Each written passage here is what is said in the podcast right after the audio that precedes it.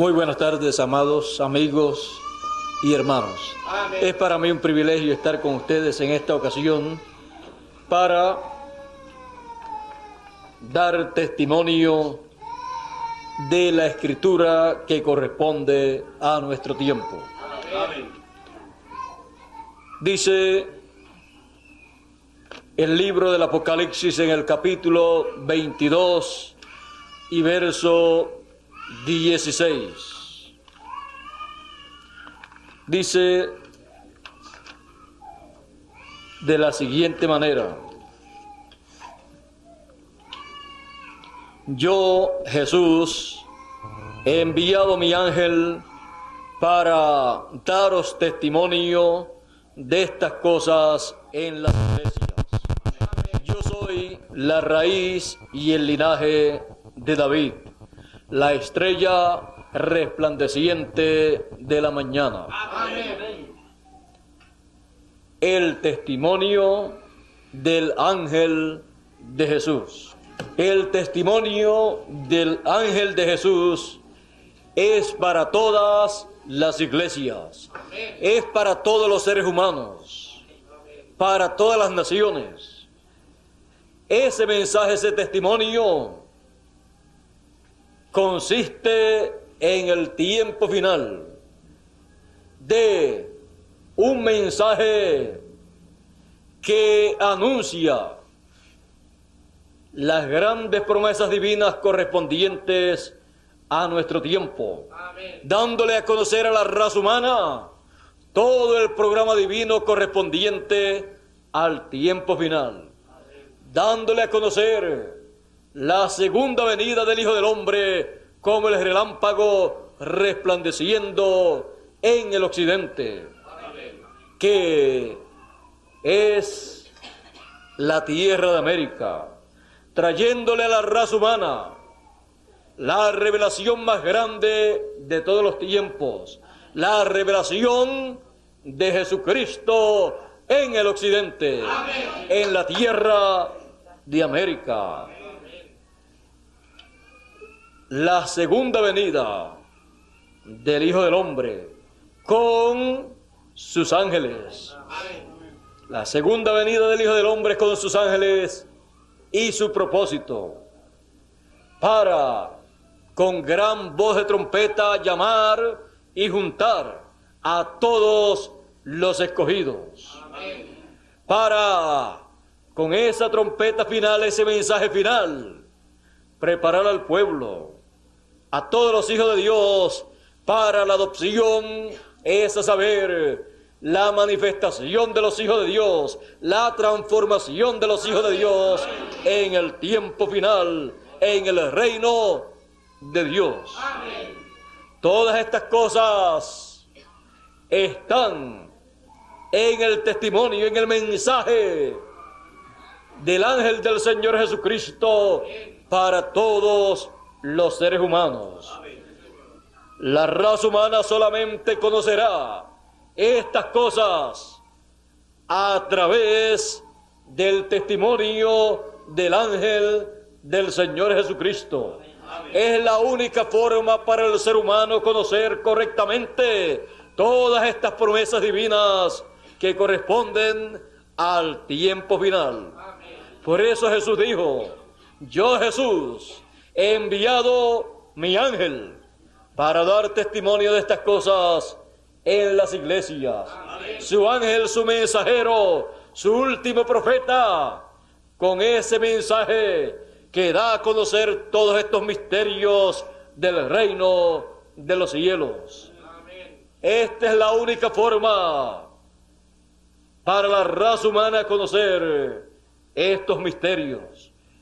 Él no estará enviando a otras personas, sino Él dijera, ahí, he aquí yo Jesús envío a muchas personas para dar testimonio de estas cosas.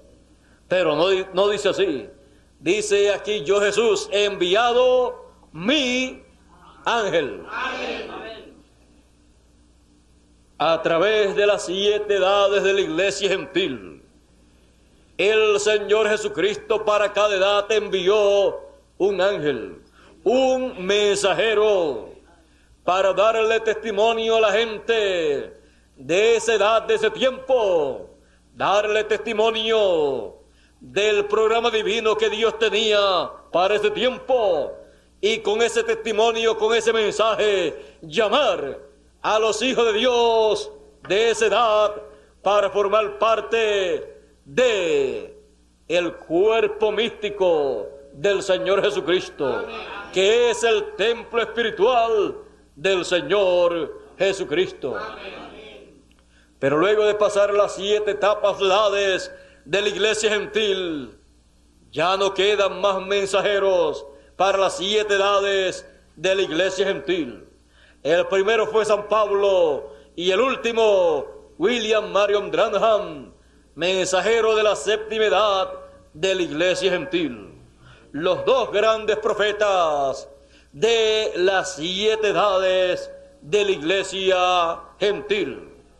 El último fue el precursor de la segunda venida del Hijo del Hombre con el ministerio de Elías en su cuarta manifestación.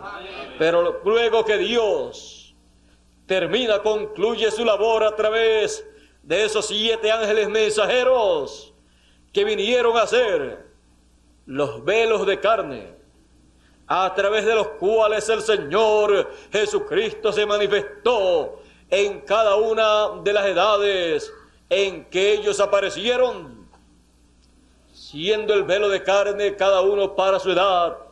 Luego de terminar con ellos, solamente queda para dar testimonio de la segunda venida del Hijo del Hombre con sus ángeles y llamar con gran voz de trompeta a todos los escogidos. Solamente queda el ángel mensajero del Señor Jesucristo, con el cual él llama a los escogidos de entre los gentiles y a los escogidos de entre los hebreos, con el doble ministerio de Moisés y Elías, el doble ministerio de los dos olivos, el doble ministerio de los dos candeleros.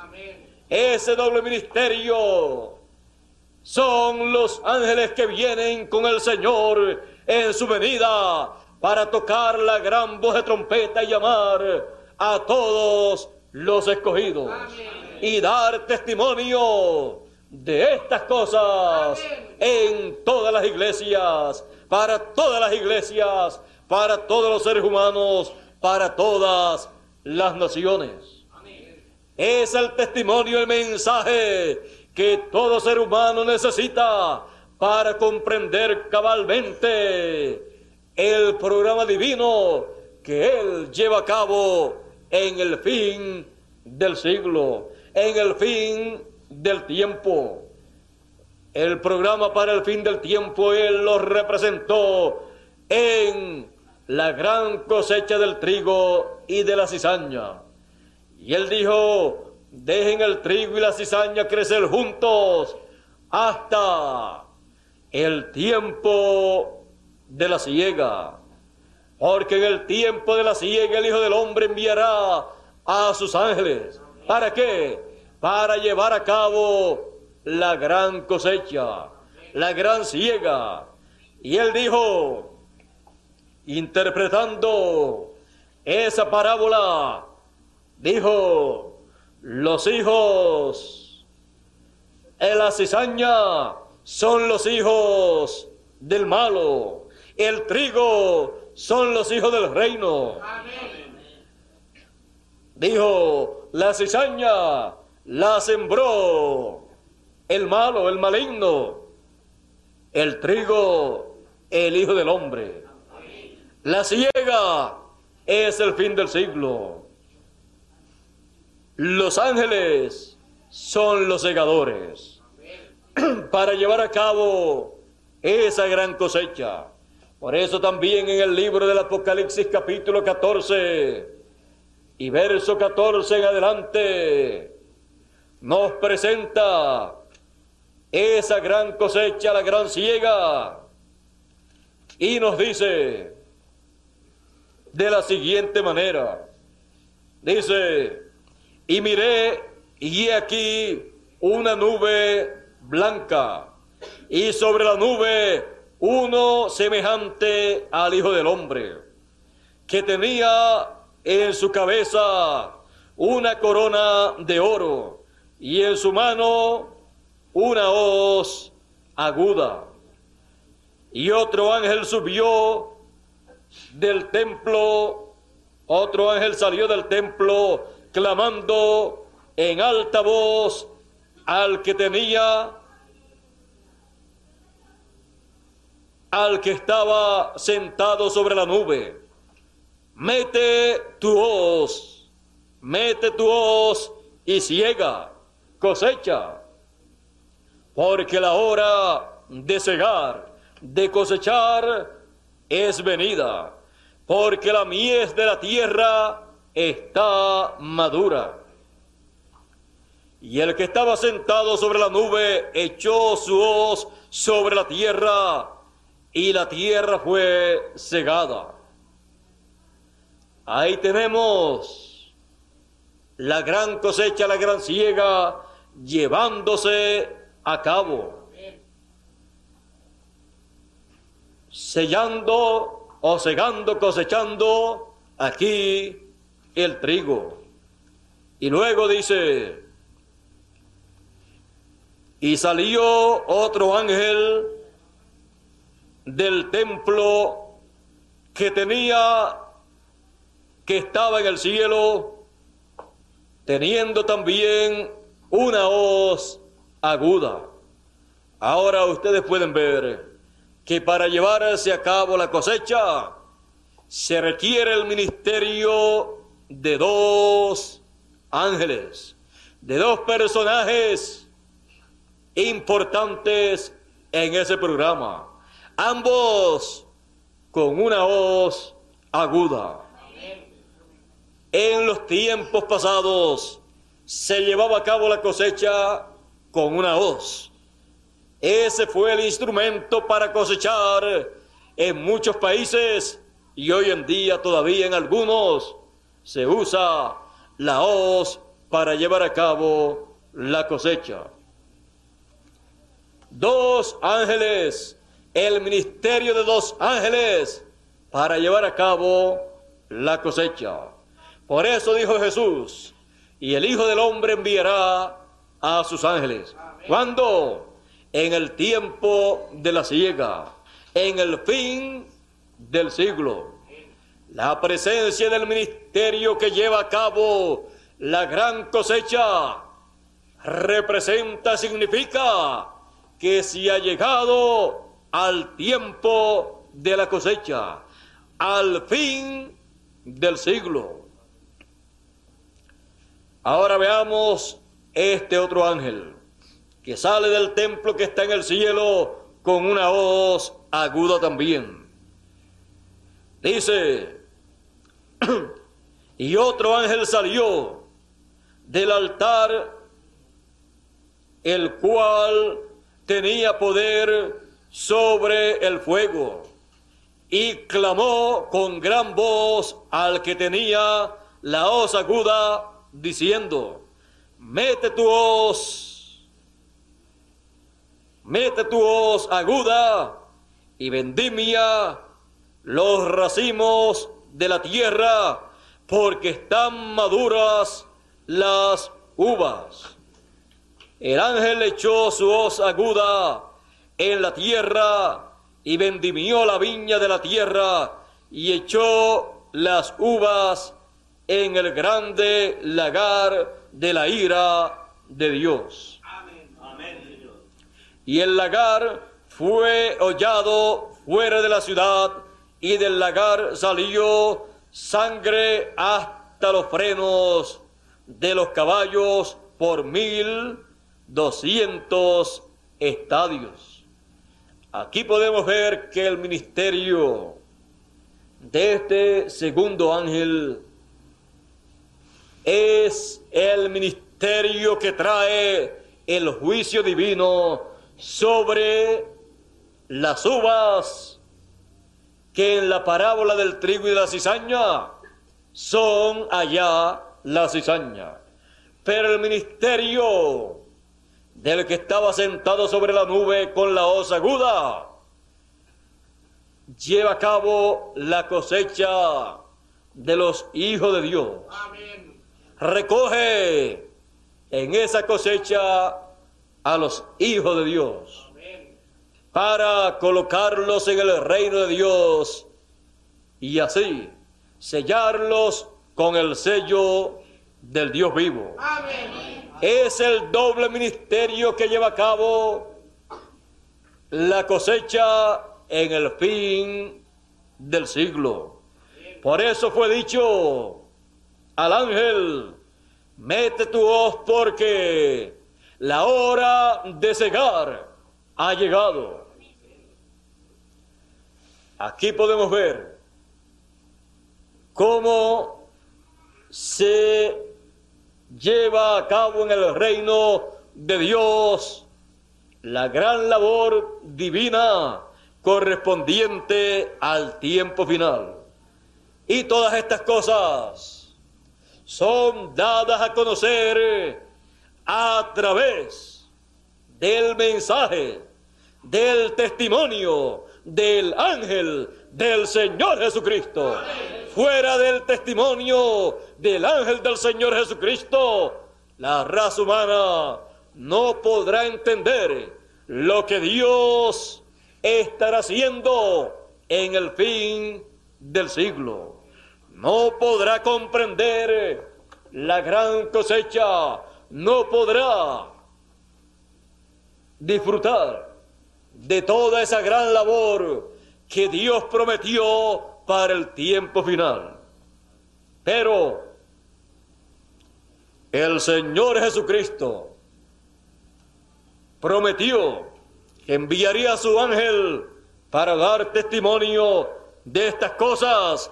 Y si ya en las siete etapas de la iglesia gentil envió siete mensajeros, uno para cada etapa, también Él enviará a su ángel mensajero en el tiempo final para dar testimonio de estas cosas en y para todas las iglesias y para todos los seres humanos y para todas las naciones. Por eso es tan importante el mensaje del ángel del Señor Jesucristo, porque es lo único con lo cual el ser humano podrá comprender todo ese programa divino que Dios prometió para el tiempo final. Y en el tiempo final, a medida que Dios lo vaya llevando a cabo, los seres humanos podrán comprenderlo a través del mensaje del testimonio del ángel del Señor Jesucristo, porque viene para dar testimonio de estas cosas, de ese programa divino correspondiente al tiempo final. Él estará dando testimonio de todo lo que Dios estará haciendo en estos días finales y de todo lo que Dios estará llevando a cabo aún a través de Él. Él dará testimonio y nosotros lo entenderemos cuando lo hayamos recibido. Porque la obra de Dios consiste de lo que dijo Jesús. Cuando le preguntaron a Jesús, ¿qué haremos nosotros para hacer la obra de Dios? Él dijo, que creáis. Pero si todos eran creyentes, todos creían en Moisés, todos creían en Abraham, todos creían en el Antiguo Testamento, todos creían en la religión hebrea como la religión de Dios, todos asistían a la sinagoga, cada uno en la ciudad donde vivía, y los que estaban en Jerusalén, pues llegaban hasta el templo. Todos creían en Dios. Todos creían en la palabra que Dios había dado a través de sus profetas. Pero cuando se llegó el momento mesiánico, el momento de la primera venida del Hijo del Hombre, y le preguntan a él, ¿qué haremos para hacer la obra de Dios? Él les dice, que creáis. Pero creer que, que creáis en el que Dios ha enviado. Y así será en el tiempo final. Al creer en el que Dios, al creer en el que Jesús dice que envía en el tiempo final, entonces estaremos haciendo la obra de Dios porque Él, a través de su mensaje, estará dándonos a conocer todo el programa divino y nosotros juntamente con Él estaremos en la obra de Dios y haciendo toda la labor que haya que hacerse, haya que hacer en este tiempo final conforme al programa divino. Él estará dando testimonio de estas cosas para que nosotros estemos al tanto del programa divino y no estemos tratando de adivinar cómo servir a Dios y qué cosas hacer para agradar a Dios, sino Él estará mostrándonos por la escritura por todo lo que los profetas desde el primero hasta el último han dicho de parte de Dios para la raza humana. Y así todos conoceremos lo que debemos conocer para agradar a Dios y para hacer la obra de Dios en el tiempo final. Y decir todos juntamente con el ángel mensajero del Señor Jesucristo en los negocios de mi Padre, el segundo Adán, el Señor Jesucristo, el que me envió, y también los he enviado a ustedes a vivir en el fin del tiempo. Nos conviene hacer la obra del que nos envió. Y en los negocios de Él nos conviene estar. Nos conviene estar en la gran cosecha del trigo. Nos conviene estar en la gran obra de gran voz de trompeta que llame junta a todos los escogidos y ser llamados por esa gran voz de trompeta responder ese llamado y decir, aquí yo estoy presente porque yo estaba esperando esa gran voz de trompeta que llamaría y juntaría a todos los escogidos.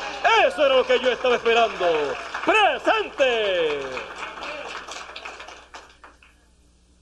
Había un cántico que decía, sonará la trompeta en Sion, sonará y también decía, y yo feliz a mi nombre responderé. Y aquí estamos presentes en Sión, sobre la cima del monte de Sión, porque Sión representa el cuerpo místico del Señor Jesucristo. Y aquí estamos sobre la cima del monte de Sión, dando testimonio de la segunda venida del Hijo del Hombre con sus ángeles, llamando a todos los escogidos con gran voz de trompeta para que suban a la cima del monte de Sión y sean sellados con el sello del Dios vivo, como también subirán 144 mil hebreos, 12 mil de cada tribu y se encontrarán sobre la cima del monte de Sión, como dice el mismo capítulo de Apocalipsis, capítulo 14 que leímos hace unos momentos atrás. El capítulo 14, verso 1 dice, y miré, y aquí el Cordero estaba sobre el monte de Sión, y con él 144 mil que tenían el nombre de su Padre escrito en su frente.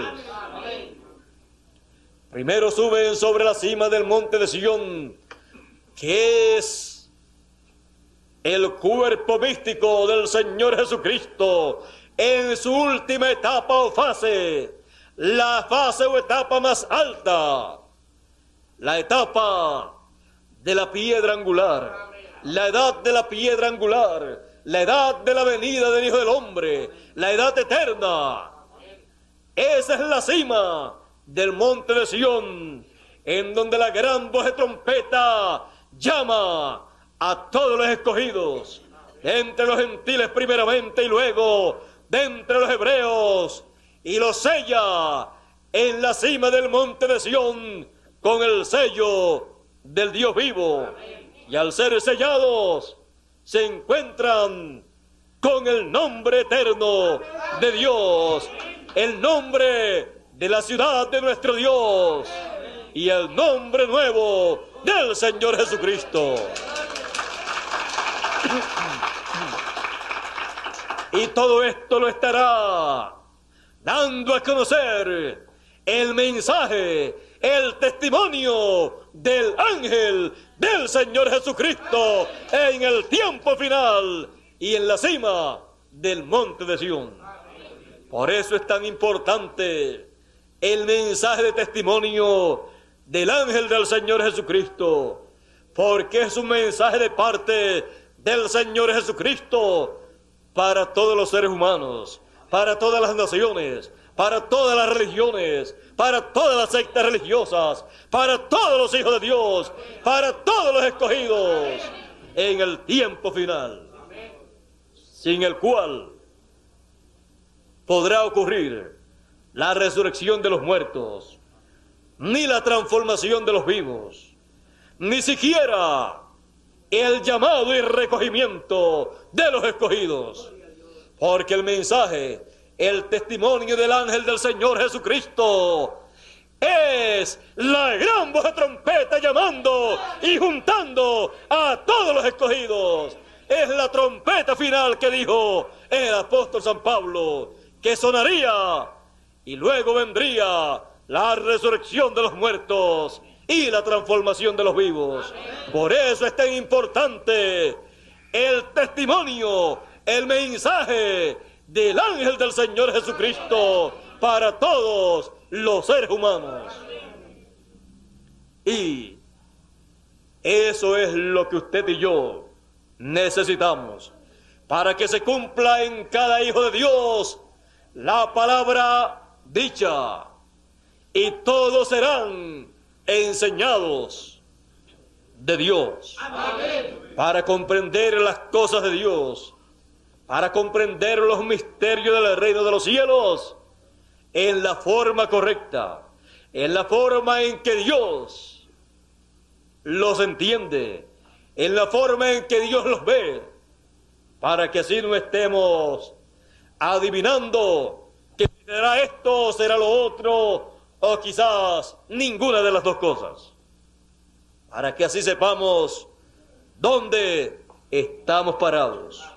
Para que así sepamos cuál es nuestra base como creyentes del divino creador de los cielos y de la tierra.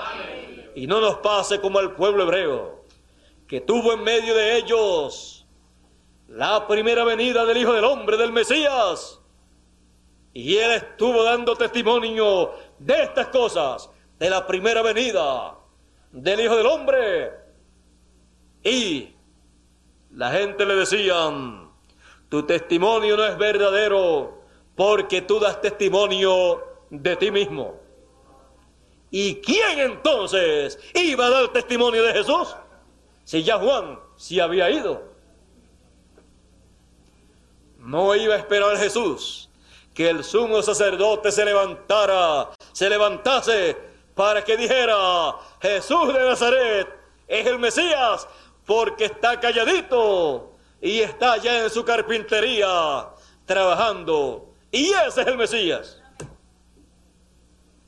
Jesús, lo primero es que él sabía que ningún ministro de aquel tiempo iba a dar testimonio de él. Solamente vino Juan dando testimonio de la verdad, dando testimonio de Jesús. que era, es y será la verdad. Pero los demás, el sumo sacerdote y los levitas, el testimonio que daban acerca de Jesús era contrario a lo que en verdad era Jesús. Decían de Jesús, tú eres samaritano y tienes demonio, eres un loco. Otros decían, por el dedo de Belcebú, él echa fuera los demonios. Es Belcebú en carne humana, manifestado, haciendo esas cosas. Y así por el estilo decían de Jesús un sinnúmero de cosas. Jesús dijo, vino Juan el Bautista, que ni comía ni bebía, como ustedes y como yo. Y ustedes dijeron, demonio tiene. Y viene el Hijo del Hombre, que come y bebe, y dicen, es un hombre comelón y bebedor de vino. Usted ve que la gente no hay cómo entenderlo. Lo mejor entonces es aquel que es enviado con un mensaje de parte de Dios, traer ese mensaje sin mirarle la cara a las demás personas para ver si dicen que sí o dicen que no en cuanto al mensaje.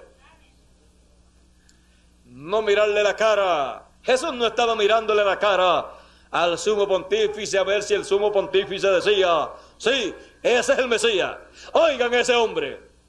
Si se pone a mirarle la cara al sumo pontífice, pontífice y a los demás sacerdotes de aquel tiempo, nunca hubiese predicado el mensaje que tenía que predicar.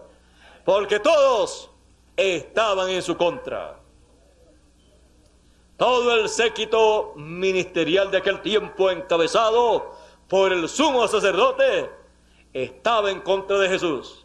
Y si había uno o dos simpatizantes como Nicodemo y Gamaliel, los tenían presionados a tal grado que tenían que cautelosamente ellos moverse sin expresar públicamente, y menos a la gran jerarquía, el sumo sacerdote, su sentir en cuanto a Jesús. También estaba José de Arimatea, un hombre rico y un hombre muy importante también, pero lo hacían en forma reservada para no tener problemas. Así es que identificarse con Jesús era un problema en aquel tiempo. Así es que Jesús sabía que la situación era esa, pero Jesús continuó hacia adelante y el que no quería escuchar le decía, se quiere ir, se puede ir.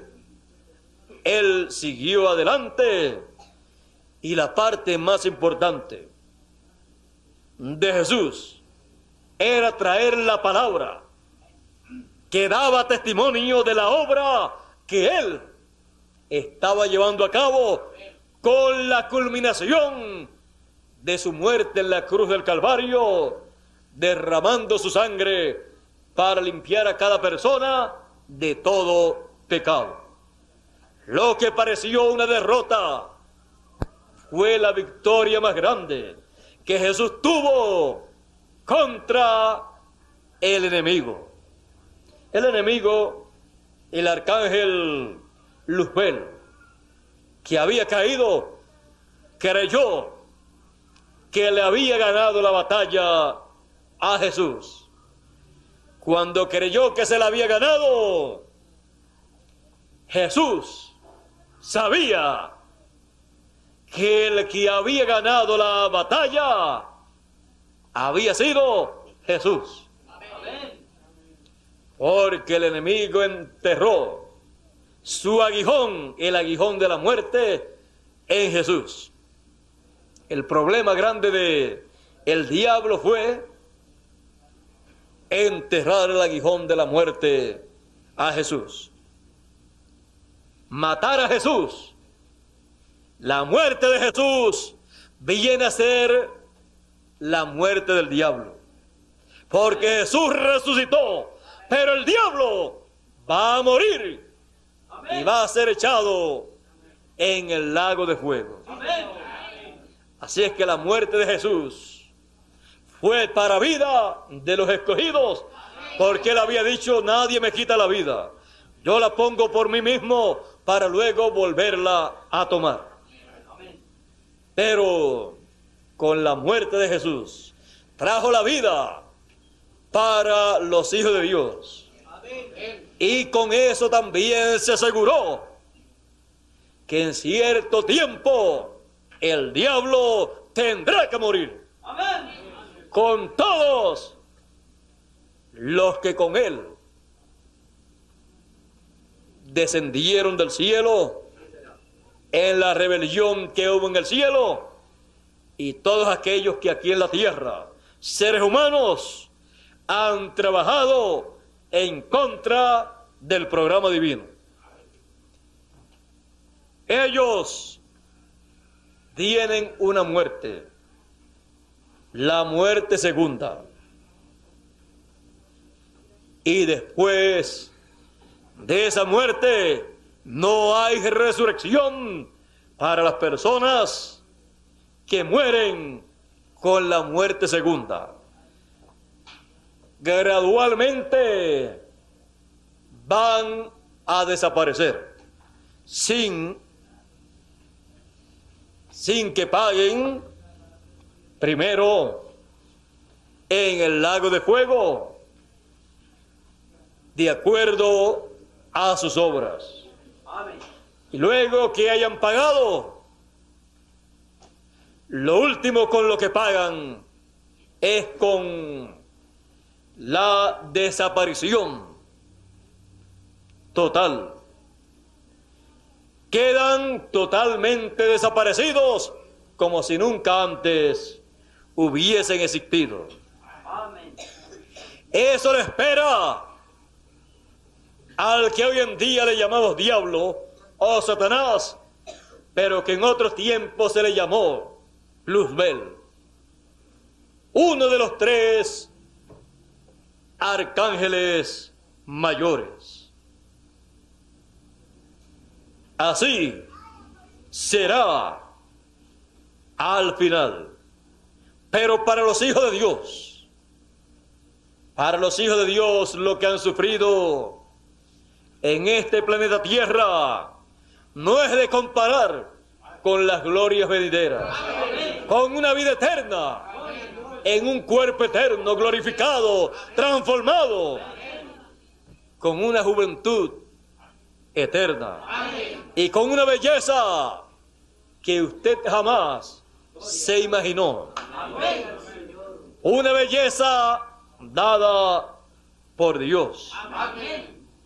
En donde usted no le encontrará ni siquiera una falta a ese cuerpo con esa belleza que vendrá por creación divina.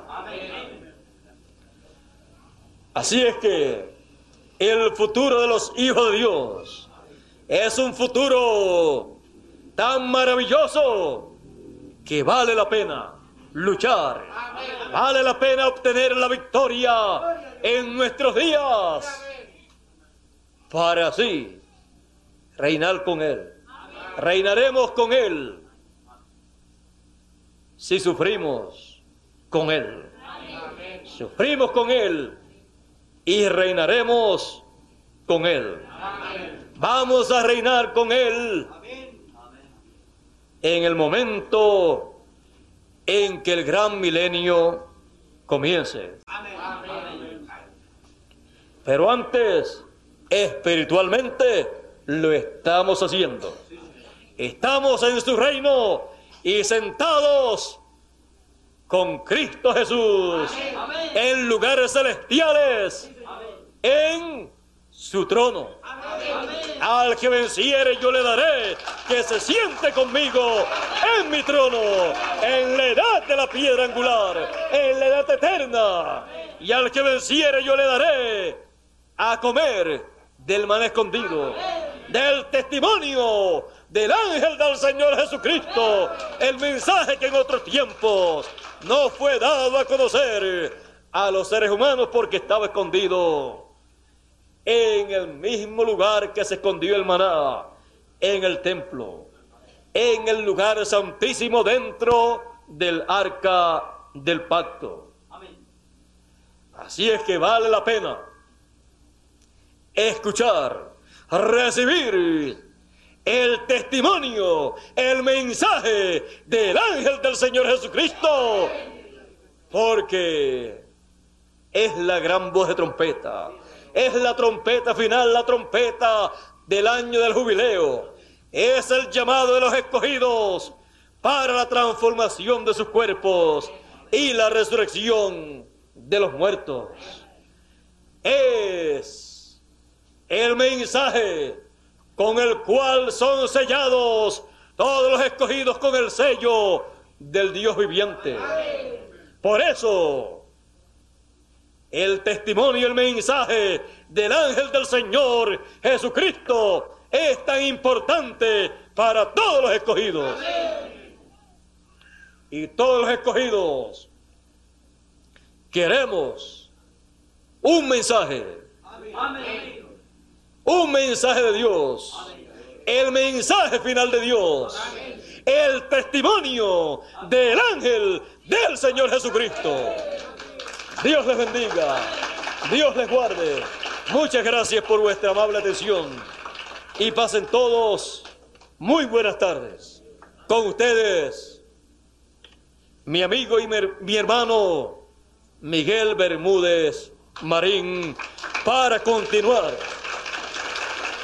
ya que me dio unos minutos para darle un saludo a ustedes. Un saludo les he traído de parte del que me envió. Amén.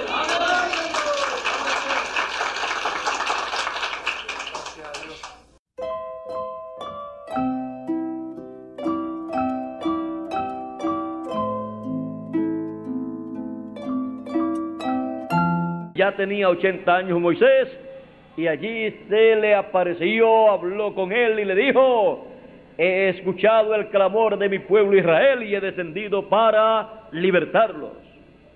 Por lo tanto, ve, yo te envío a ti, ve y liberta a mi pueblo.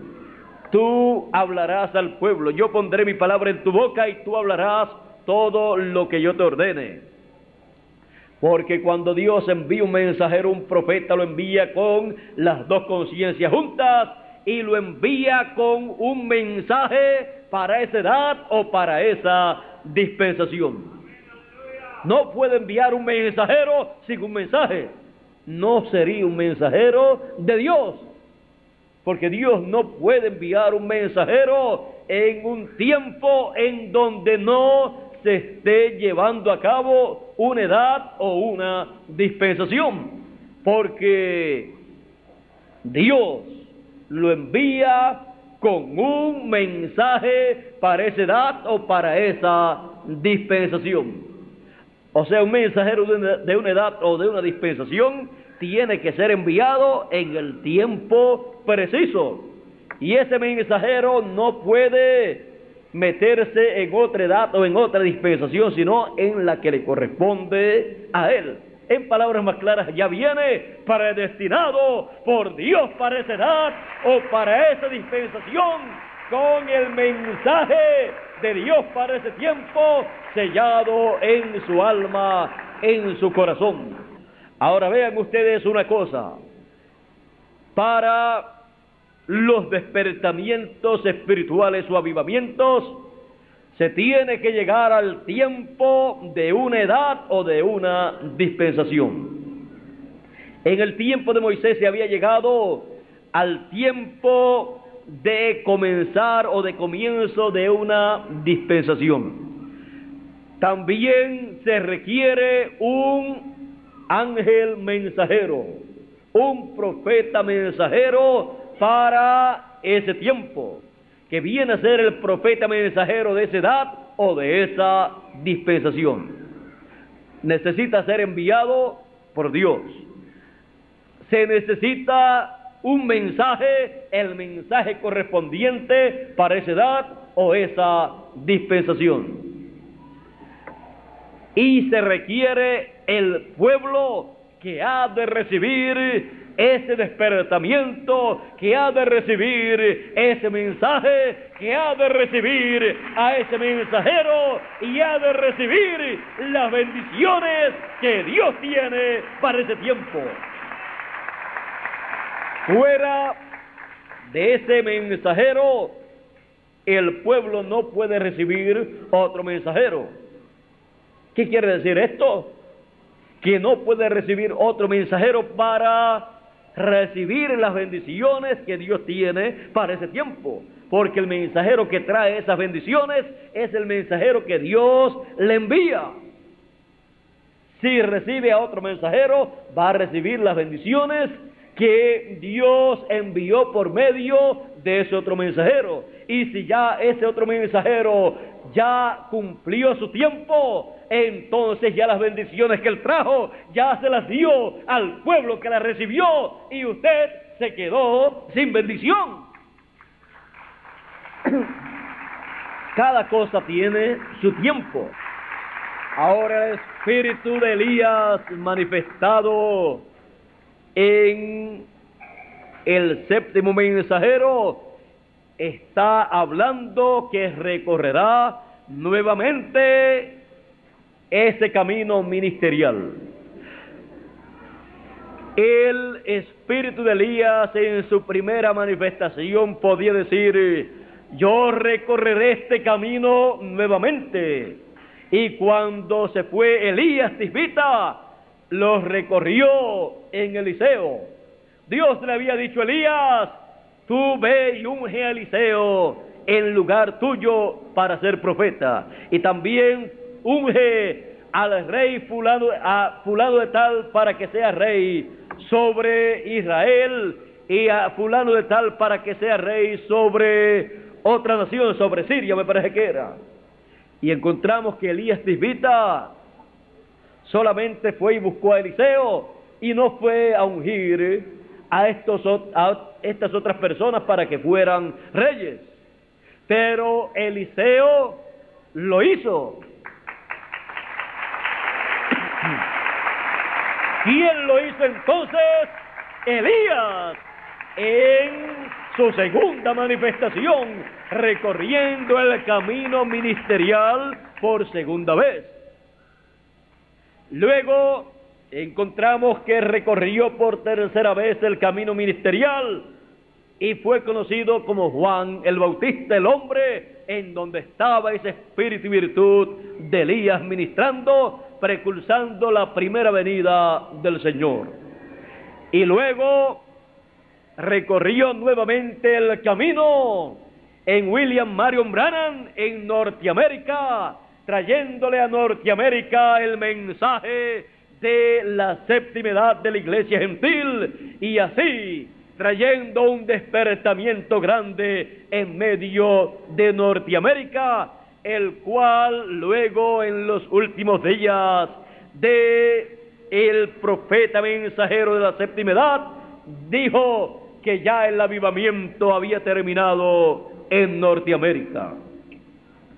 Ahora, él dijo que recorrería ese camino una vez más. Sería por quinta vez. Y tenemos la promesa bíblica que por quinta vez el espíritu de Elías recorrerá el camino ministerial como uno de los dos olivos con el ministerio de Moisés. Y será entonces el ministerio de Moisés y el ministerio de Elías, el ministerio de los dos olivos, el ministerio de los dos candeleros, los cuales estarán en el ángel mensajero del Señor Jesucristo, ministrándole a los escogidos de entre los gentiles y luego a los escogidos de entre los hebreos, trayendo las bendiciones para los hijos de Dios y trayendo los juicios divinos para el reino de los gentiles. Todo esto está señalado para el tiempo final.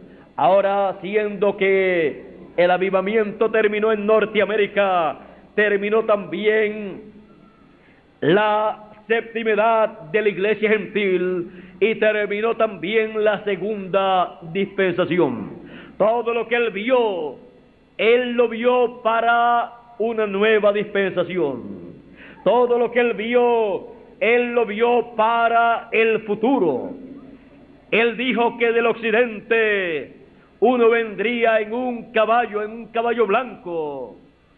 Y él dijo también que tendría una culminación y que traería un mensaje.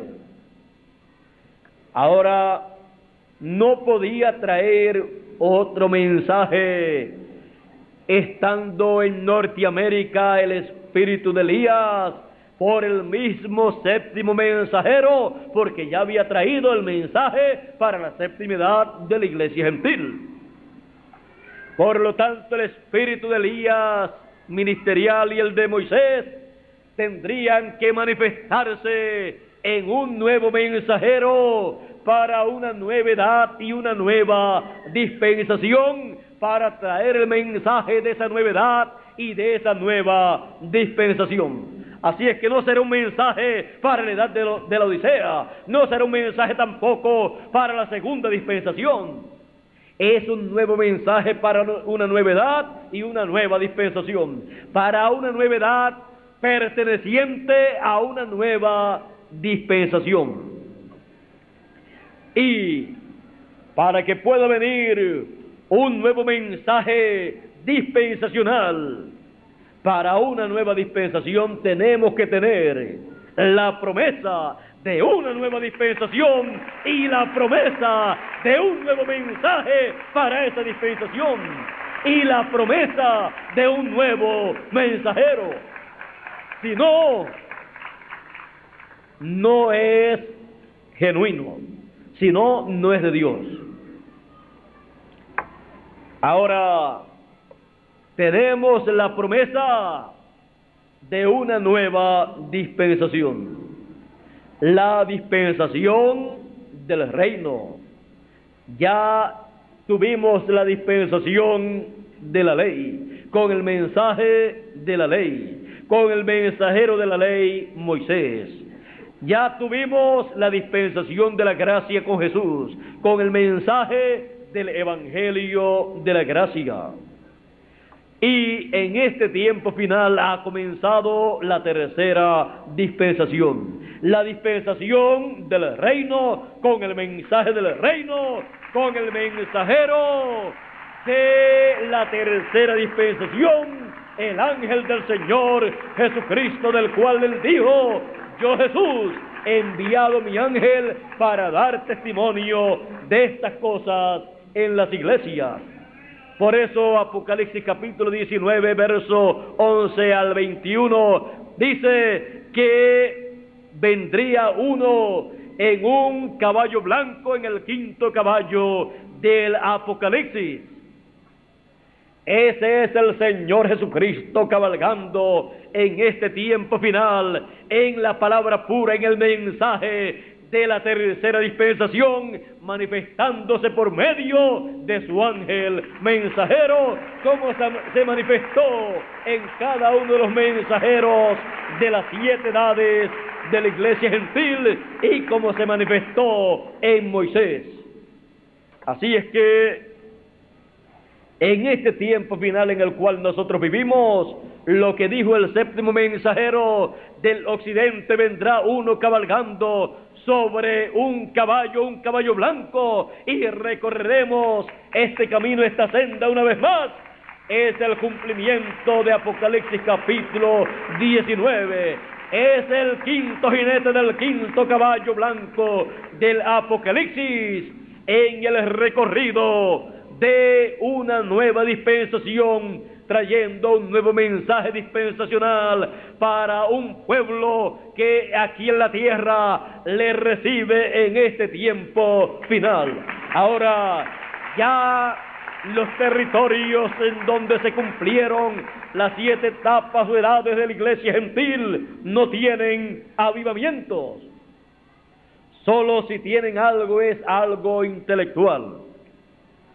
Pero algo de parte de Dios es para el tiempo final y en el lugar asignado por Dios y para el pueblo asignado por Dios y por el mensajero asignado por Dios. Con el mensaje asignado por Dios para este tiempo final. Y en Norteamérica el avivamiento ya terminó. Ahora los siete truenos de Apocalipsis dan sus voces aquí en la tierra.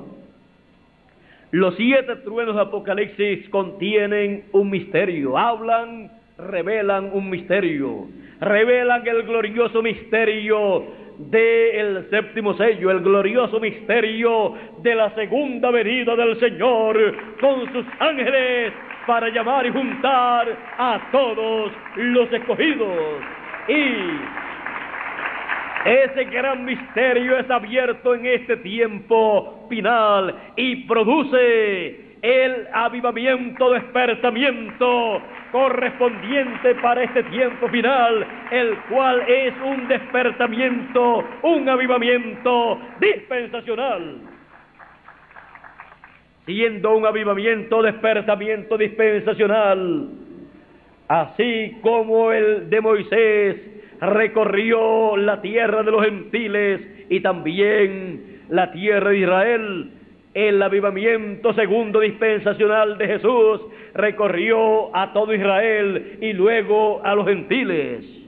Y el avivamiento tercero de la tercera dispensación comienza en medio de los gentiles y recorrerá a los gentiles y luego llegará a Israel también.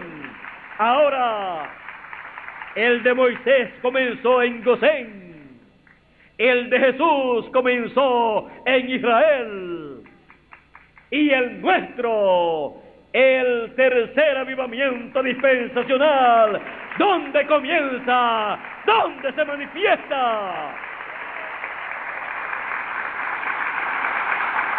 No dónde se manifestará, sino dónde se está manifestando en este tiempo final. Se está manifestando en medio nuestro, en la América Latina.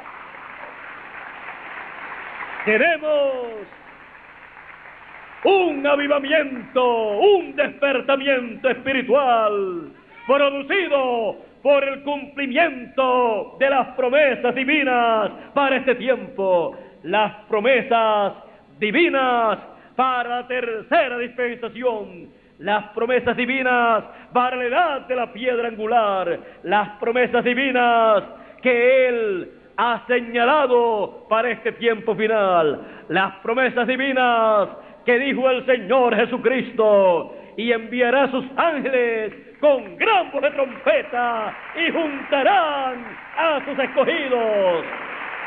El cumplimiento de esta promesa está juntando a los escogidos. Los escogidos están despertando, tienen un glorioso avivamiento de parte de Dios en sus almas, en sus corazones y están siendo recogidos, están siendo sellados con el sello del Dios vivo en el glorioso despertamiento, avivamiento que está experimentando la América Latina. El tercer avivamiento, despertamiento dispensacional manifestado en la América Latina para recibir todas las bendiciones de la tercera dispensación. Estamos viviendo en el tiempo en que en esta tercera dispensación los muertos en Cristo han de resucitar y los que estamos vivos hemos de ser transformados. Por esa causa los que están en el paraíso están escuchando el mensaje de la tercera dispensación. Y los que estamos vivos también lo estamos escuchando. Y tenemos un despertamiento, un avivamiento espiritual de parte de Dios por el cumplimiento de las promesas divinas para este tiempo final, las cuales se están manifestando, se están cumpliendo en la América Latina. América Latina tiene el privilegio de tener un despertamiento, un avivamiento dispensacional que es mayor que un avivamiento de una edad. Por esa causa, las personas que han recibido y los que recibirán ese despertamiento espiritual tienen promesas para ser transformados los que son los escogidos y los demás también tienen grandes promesas y los que queden vivos luego de la gran tribulación tendrán el privilegio de entrar a la tierra prometida del glorioso milenio sin ver muerte, o sea, porque sobreviven a los juicios apocalípticos de la gran tribulación. Los que sobrevivan entrarán al glorioso reino milenial.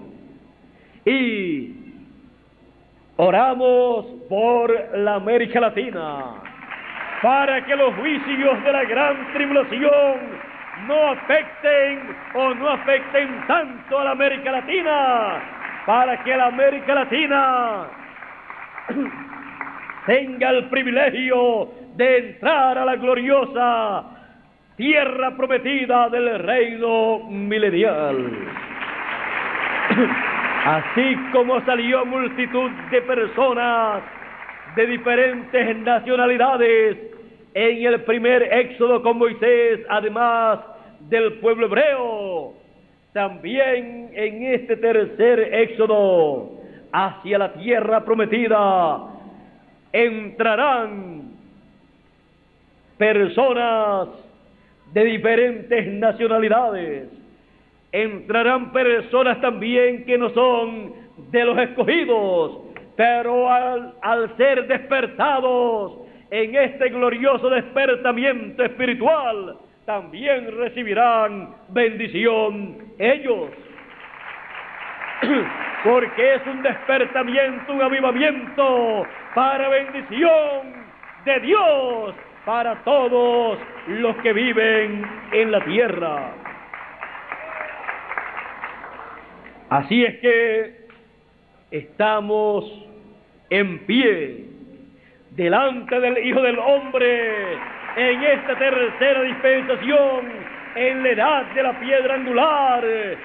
Despiertos, levántate, despiértate tú que duermes, ya despertamos, levántate de entre los muertos, ya nos hemos levantado y te alumbrará. Cristo ya nos está alumbrando en este nuevo día dispensacional.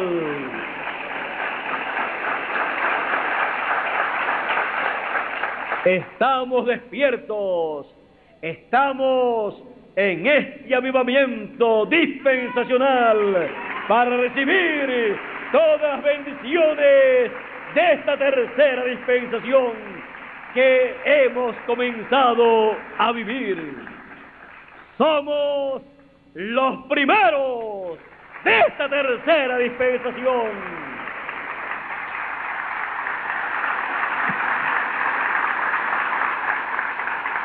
Tenemos el privilegio más grande y glorioso.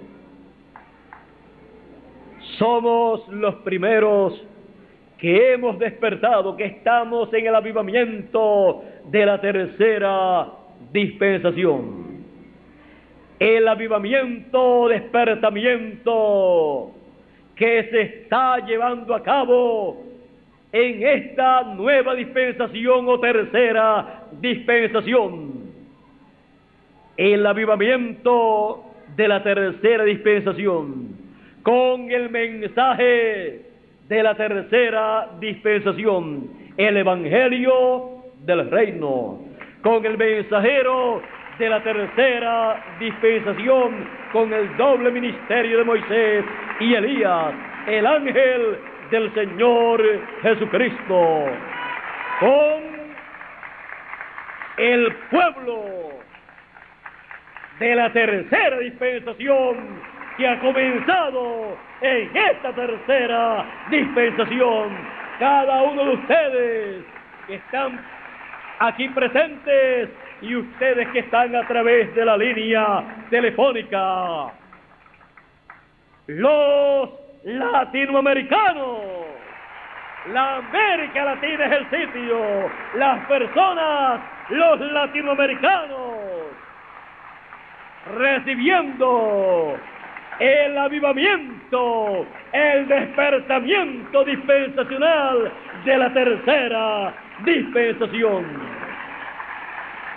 El despertamiento en la América Latina. ¿Vieron ustedes lo que es el despertamiento, el avivamiento en la América Latina, el cual nosotros tenemos, tenemos lo más grande que ser humano pueda recibir.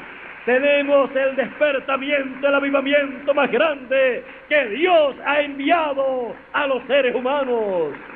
Y nosotros lo tenemos, lo estamos experimentando, lo estamos viviendo.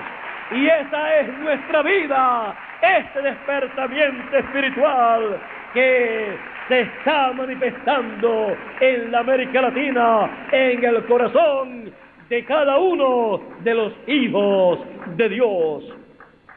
Nadie nos puede quitar este avivamiento, este despertamiento, este vino nuevo que Dios ha derramado en la América Latina, porque lo llevamos dentro de nosotros.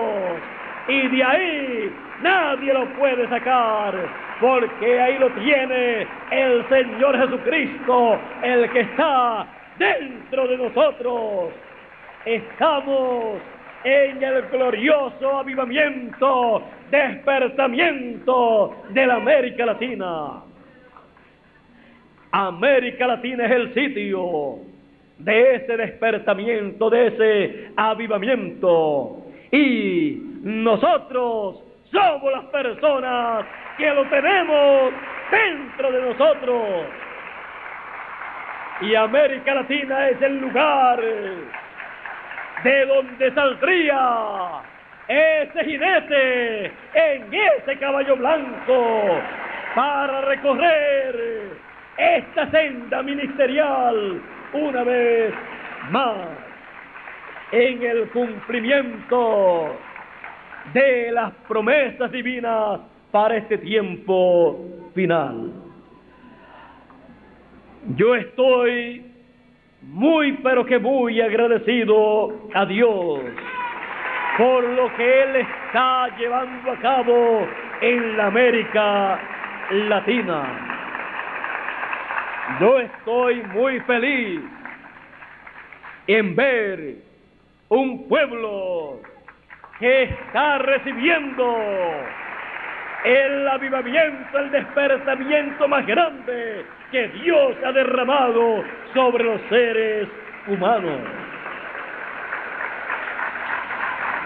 Yo estoy muy agradecido a Dios por tener el privilegio, la oportunidad de traerle a los latinoamericanos el mensaje, el evangelio del reino, el evangelio de esta tercera dispensación que ha comenzado. El mensaje que no pudo ser predicado en otras edades y otras dispensaciones. Yo estoy muy agradecido a Dios y no tengo palabras para expresarle mi agradecimiento a Dios por este privilegio de tener a cada uno de ustedes latinoamericanos escuchando el mensaje del Evangelio del Reino y recibiéndolo con todo el corazón y recibiendo así el avivamiento, el despertamiento más grande que haya impactado este planeta Tierra. Yo le doy gracias a Dios por tener un pueblo tan maravilloso, tan hermoso, tan bello, que recibe la palabra de Dios como lo son ustedes. Pueblo latinoamericano, pueblo bendecido por Dios, bendito de Dios, con el avivamiento de la tercera dispensación, el avivamiento glorioso del tiempo final, con el avivamiento dispensacional más grande que se haya derramado sobre los seres humanos. No un avivamiento de emociones, emociones ficticias, sino un avivamiento fundado, fundamentado en las promesas de Dios para este tiempo final, las promesas de la segunda venida del Hijo del Hombre con sus ángeles, llamando y juntando a todos los escogidos con gran voz de trompeta y sellándolos en sus frentes para luego ser transformados los que estamos vivos y ser resucitados los que partieron en el pasado. Ahora ustedes pueden ver que este no es un avivamiento, un despertamiento basados, basado en emociones, en cosas ficticias, sino basado en la palabra de Dios prometida para este tiempo final.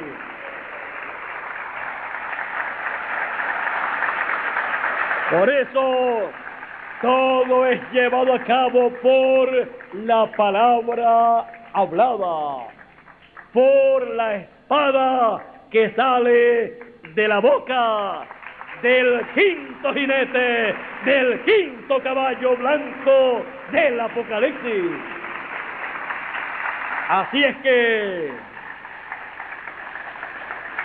nuestra alegría y nuestro regocijo está bien fundamentado en la palabra de Dios prometida para este tiempo final y siendo cumplida en medio nuestro. Así es que nuestra alegría, nuestro regocijo y nuestra emoción la producen la palabra prometida para este tiempo final siendo cumplida en medio nuestro.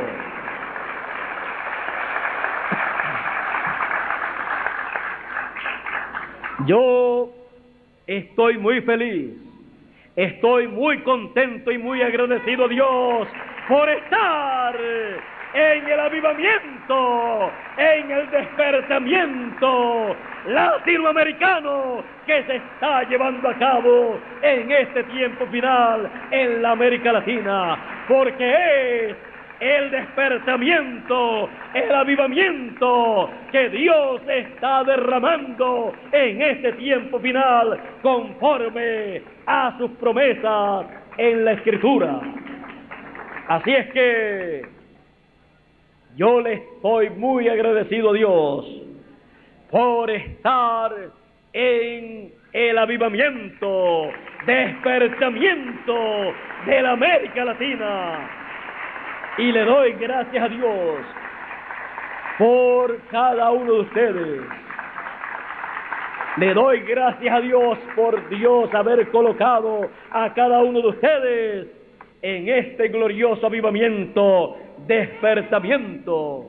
Le doy gracias a Dios por haber escogido a la América Latina para realizar este despertamiento espiritual, este avivamiento espiritual. La América Latina no había tenido una edad, pero ha tenido una dispensación. El fin del negocio es mejor que el principio.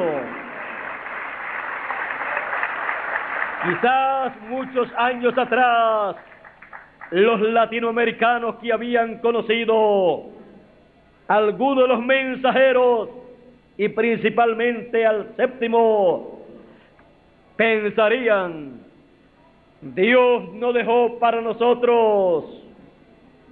Una edad de la iglesia gentil, nos dejó fuera de las siete edades de la iglesia gentil. Y no dejó un mensajero de alguna de las edades de la iglesia gentil para nosotros y no dejó un mensaje de alguna de las edades de la iglesia gentil para nosotros. Y quizás pensaron algunos, ha pasado como siempre pasa, que la América Latina se queda para lo último. Pero ser en el programa divino, el último o lo último es lo mejor.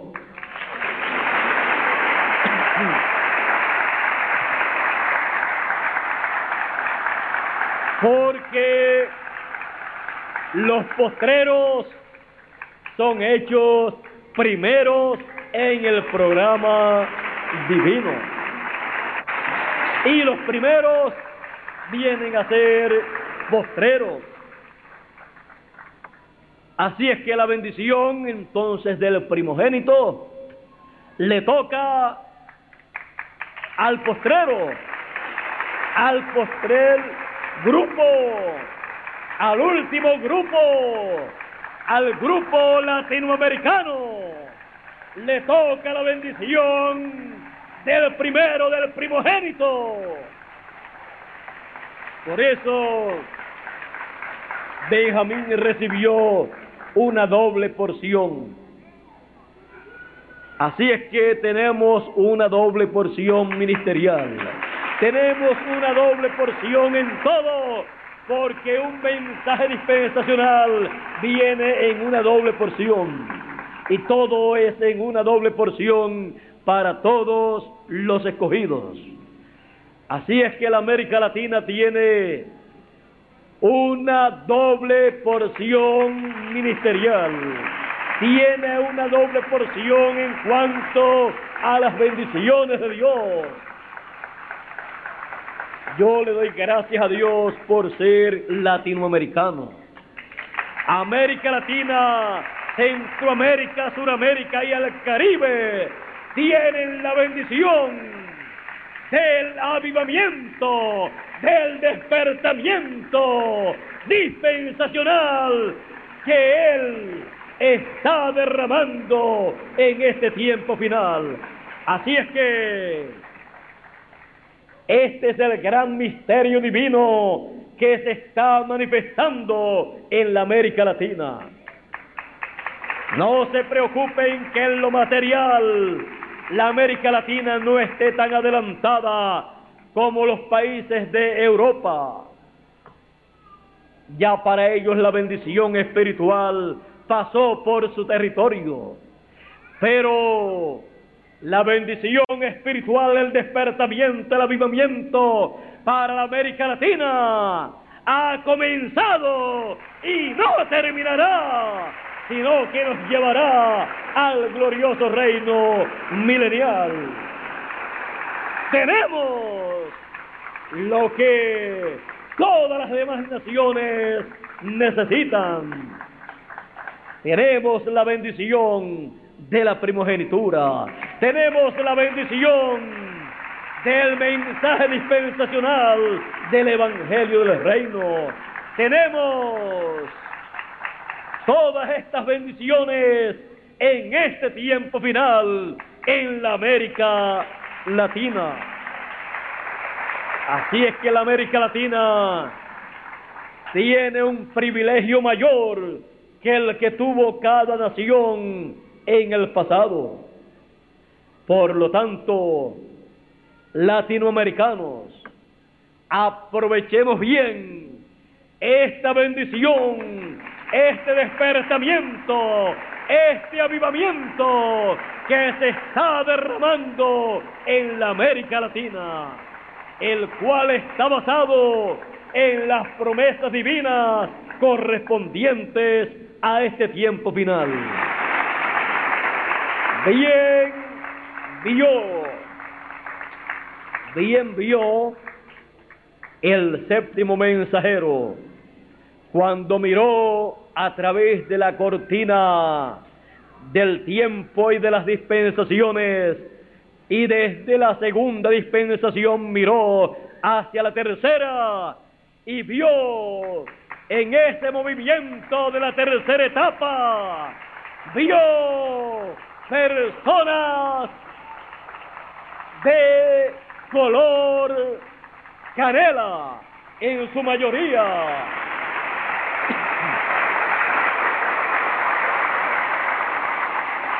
Así es que hasta el color de la mayoría de las personas que estarían en esa nueva dispensación, en esa tercera etapa, en ese movimiento divino, hasta el color pudo ver él. La mayoría de los latinoamericanos son piel canela. ¿Y por qué es así?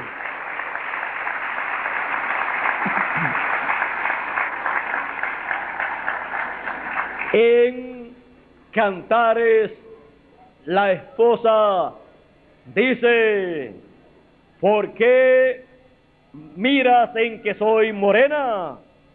Soy morena porque el sol me miró. Bueno, por aquí vamos a dejar a nuestro hermano y amigo Miguel Bermúdez Marín, si él quiere decirles a ustedes más claramente alguna de esas cosas, ya el domingo pasado me parece que él les dijo algo. Así es que ya ustedes saben, tienen una idea de lo que ven estas personas que tienen un poquito de conocimiento, de entendimiento espiritual y que ven en los astros.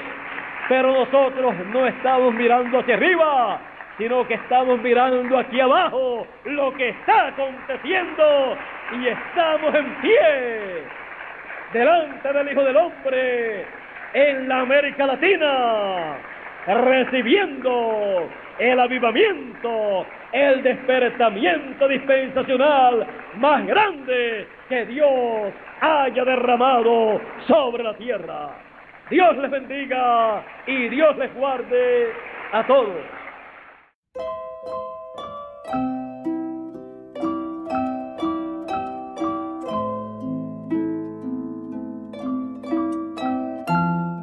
Y ahora, ¿cómo Juan pudo saber que ese era el Mesías? Vamos a ver. Yo no le conocía, más para que fuese manifestado Israel, por esto, por esto, por esto vine yo bautizando con agua. También dio Juan testimonio diciendo, vi el Espíritu que descendía del cielo como paloma y permaneció sobre él.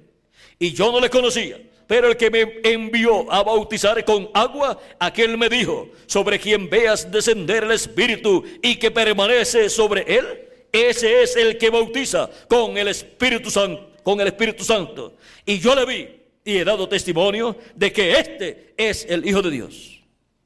Ahora, una buena introducción de Juan presentando al Mesías, al que vendría después de él. Y yo le vi y he dado testimonio de que este es el Hijo de Dios.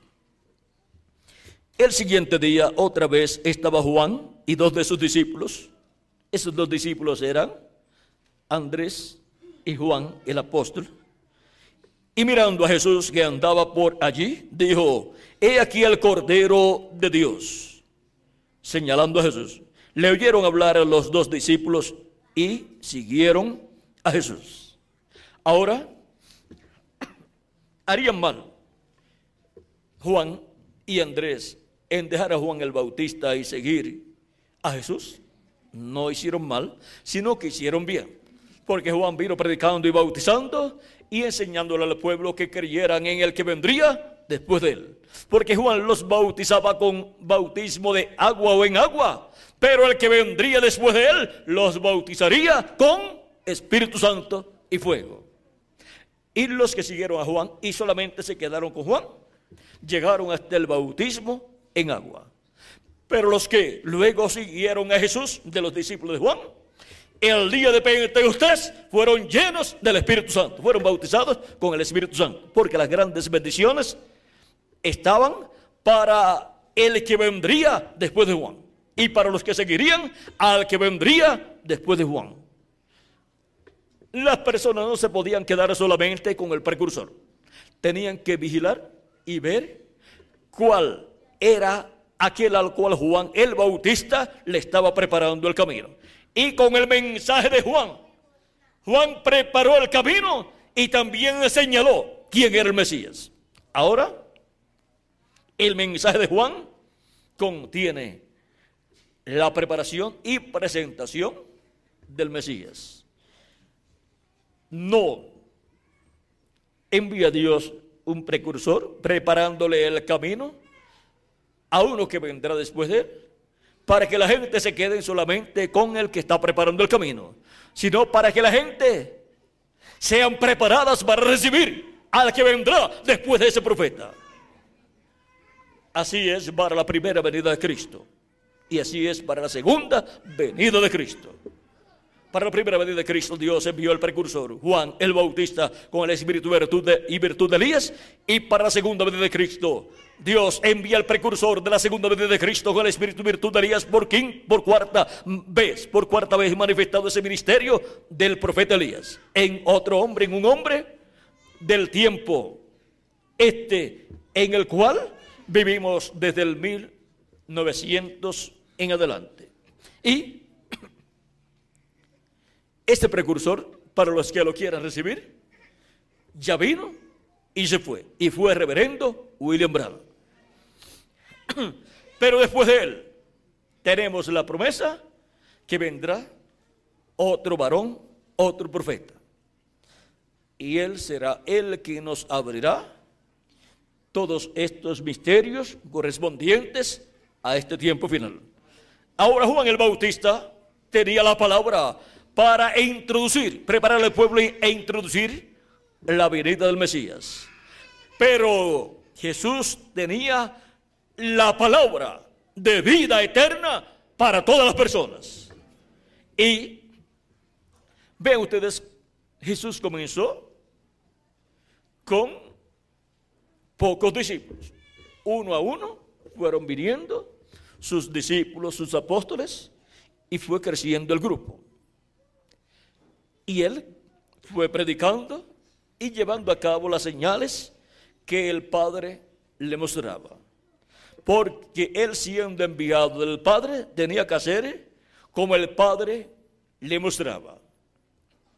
Y los que lo recibieron, por consiguiente, estaban recibiendo al que lo envió.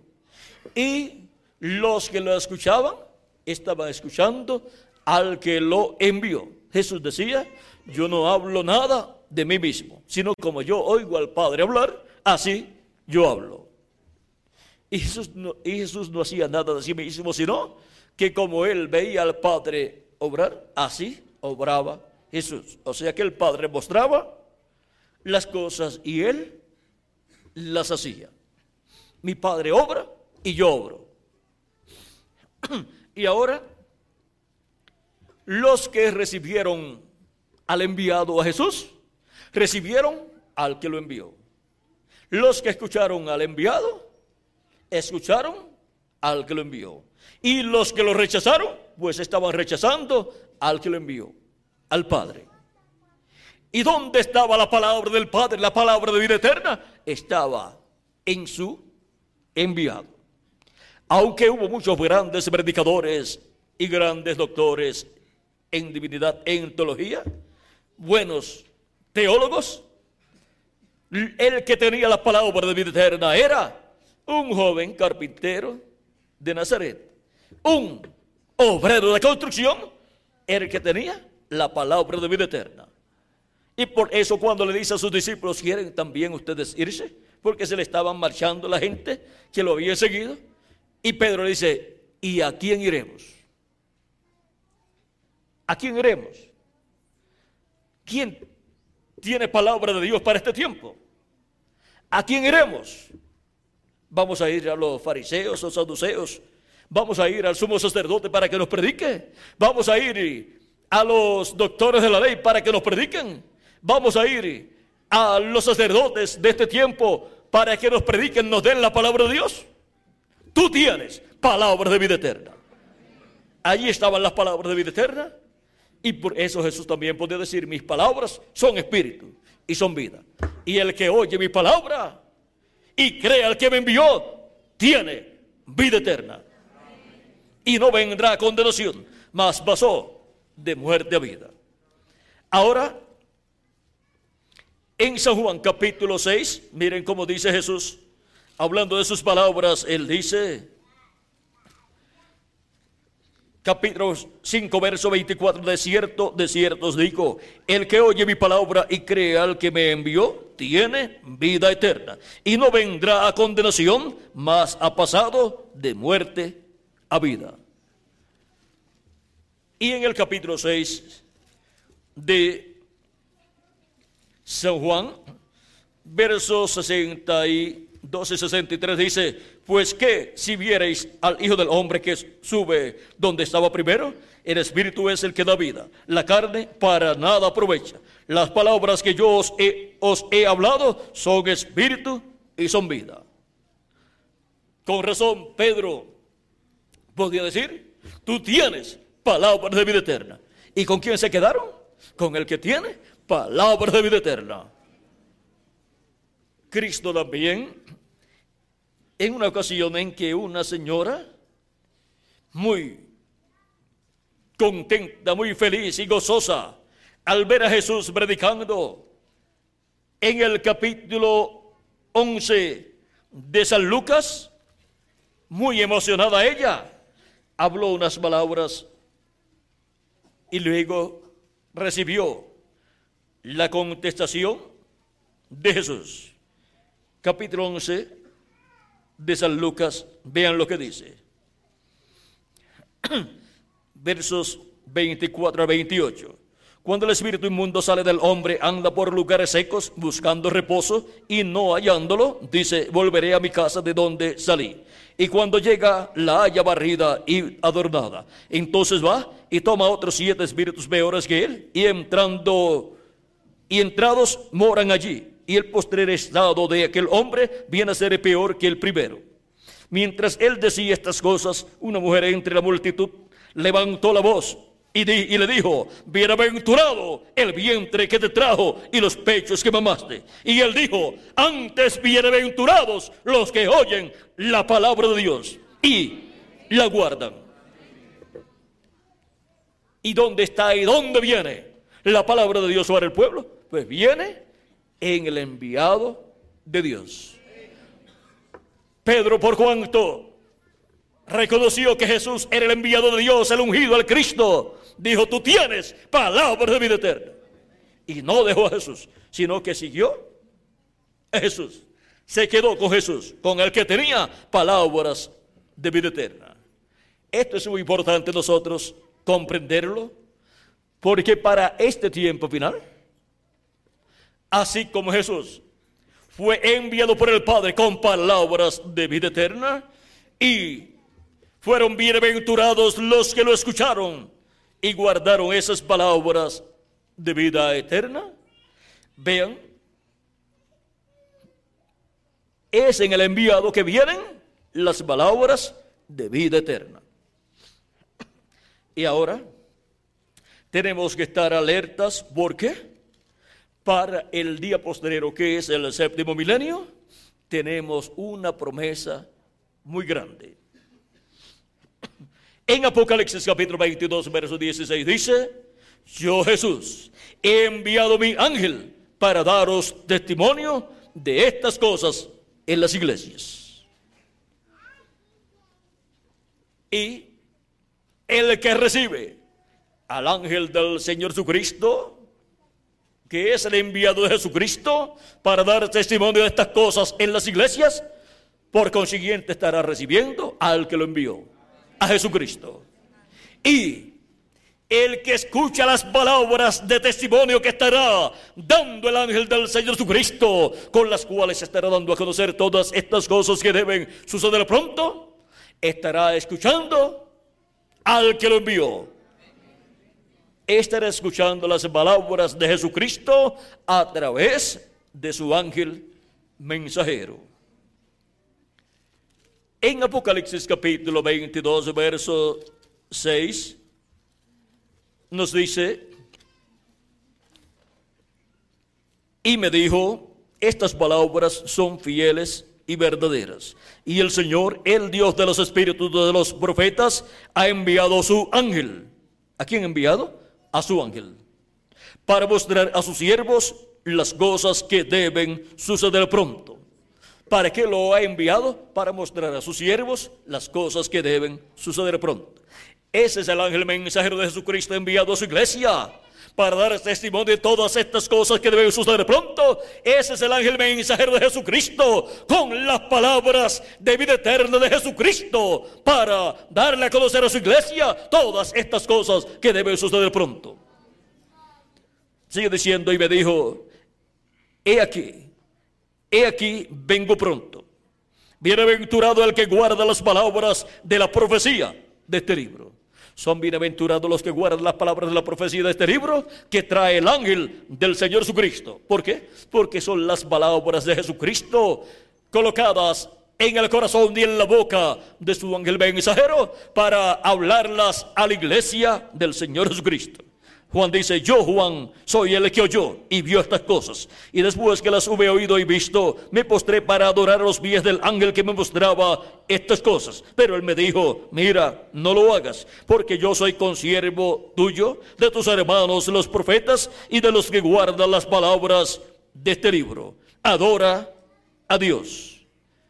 Porque el ángel de Jesucristo no permitió que Juan lo adorara porque el ángel del Señor Jesucristo no es el Señor Jesucristo.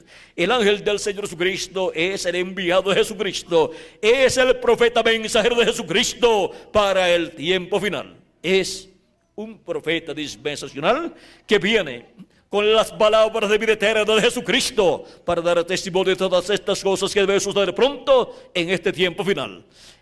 Y es la primera ocasión en que Jesucristo envía a su iglesia un profeta dispensacional.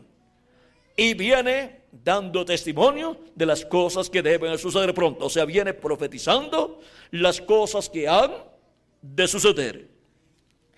En Apocalipsis capítulo 4 nos dice, Cristo con esa voz de trompeta sube acá y yo te mostraré las cosas que han de suceder después de estas. Y luego en el capítulo 22, verso 6, las cosas son dadas a conocer a través del ángel del Señor Jesucristo. ¿Por qué? Porque ese es el enviado de Jesucristo en el cual Jesucristo coloca su palabra.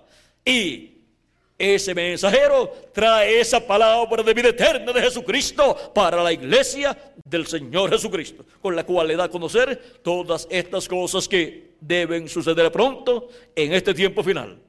Y son bienaventurados los que leen y escuchan y guardan las palabras de esta profecía. Dice Apocalipsis capítulo 1, verso 1 al 3.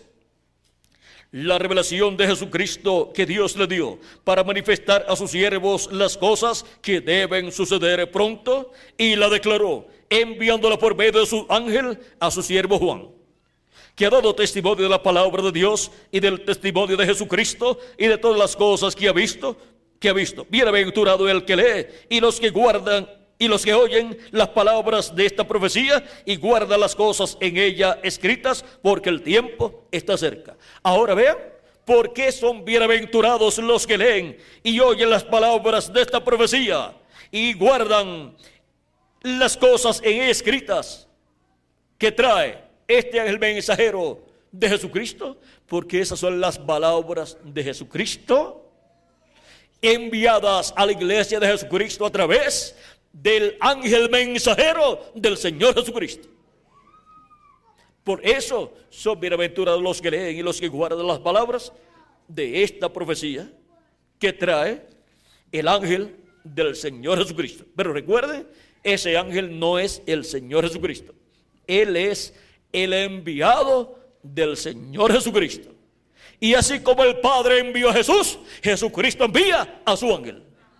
Y ven ustedes que las mismas cosas que el Padre hizo con Jesús son las que hace Jesús con su ángel. Vamos a ver si esto es verdad. En Apocalipsis capítulo 2, verso 26 al 27, nos dice así.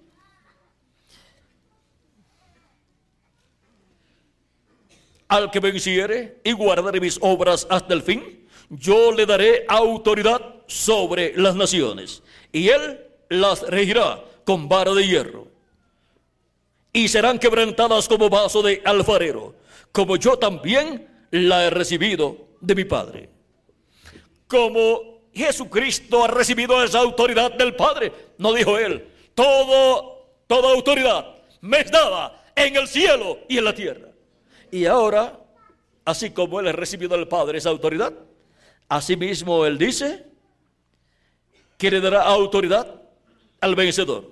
Dice, al que venciere y guardare mis obras hasta el fin, yo le daré autoridad sobre las naciones. O sea que esa autoridad de Jesús que ha recibido del Padre sobre las naciones, dice que la dará al vencedor. Y es para el tiempo en que las naciones van a ser desmenuzadas como vasos de alfarero. Es para el tiempo en que la estatua que vio el rey Nabucodonosor se encontrará en los pies de hierro y de barro cocido, en donde la piedra no cortada de manos en su venida desmenuzará los pies de hierro y de barro cocido y serán desmenuzados como vaso de alfarero y el viento se los llevará.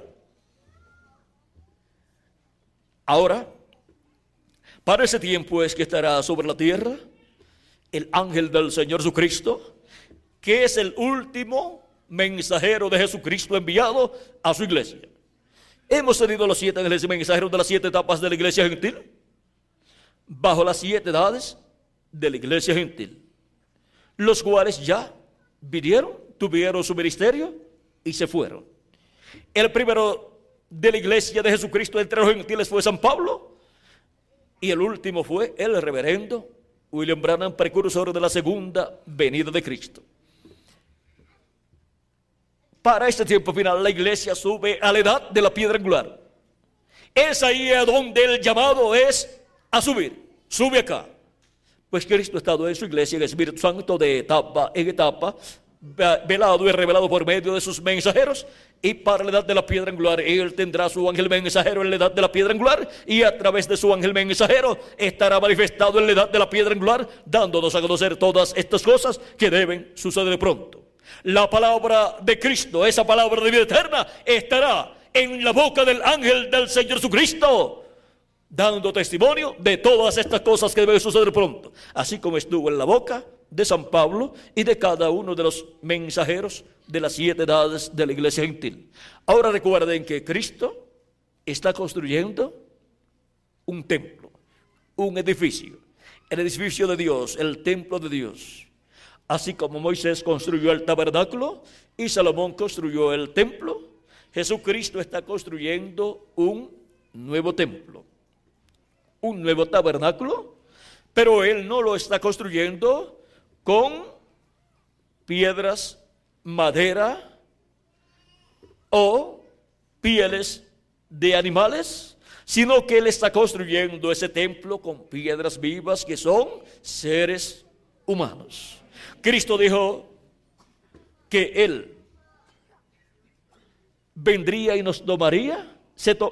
dice, vendré otra vez y os tomaré a mí mismo. Ahora, Él va a venir por su iglesia, que es su templo espiritual. ¿A dónde vino Dios cuando Moisés levantó el tabernáculo, vino a su templo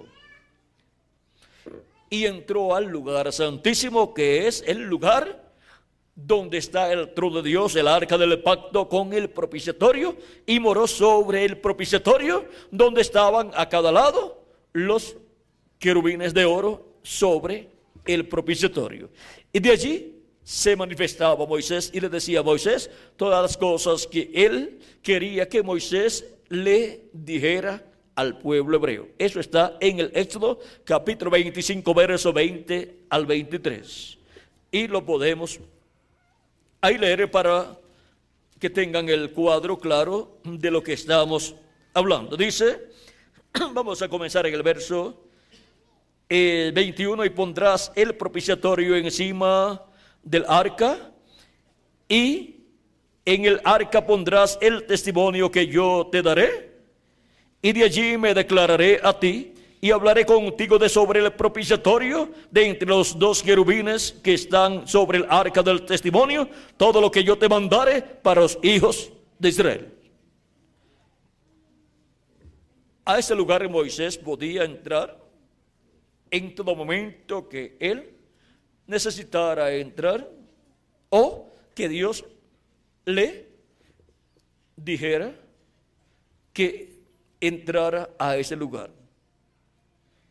Pero el sumo sacerdote solamente podía entrar una sola vez al año. Ahora, fue Moisés el que cuando dedicó el tabernáculo, fue Moisés el que dedicó el tabernáculo y fue Moisés el que tomó la sangre de, del sacrificio y con su dedo esparció sobre el propiciatorio hacia el este siete veces. Y sobre los demás vasos del templo también, en las diferentes partes del templo. Y sobre el pueblo. Porque todo es purificado con sangre. Y sin sangre no se hace expiación.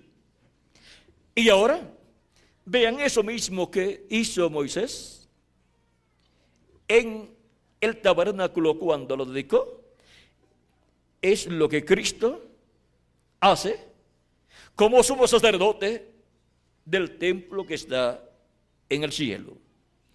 Él está con su sangre preciosa limpiando de todo pecado a cada miembro de ese templo espiritual que es su iglesia.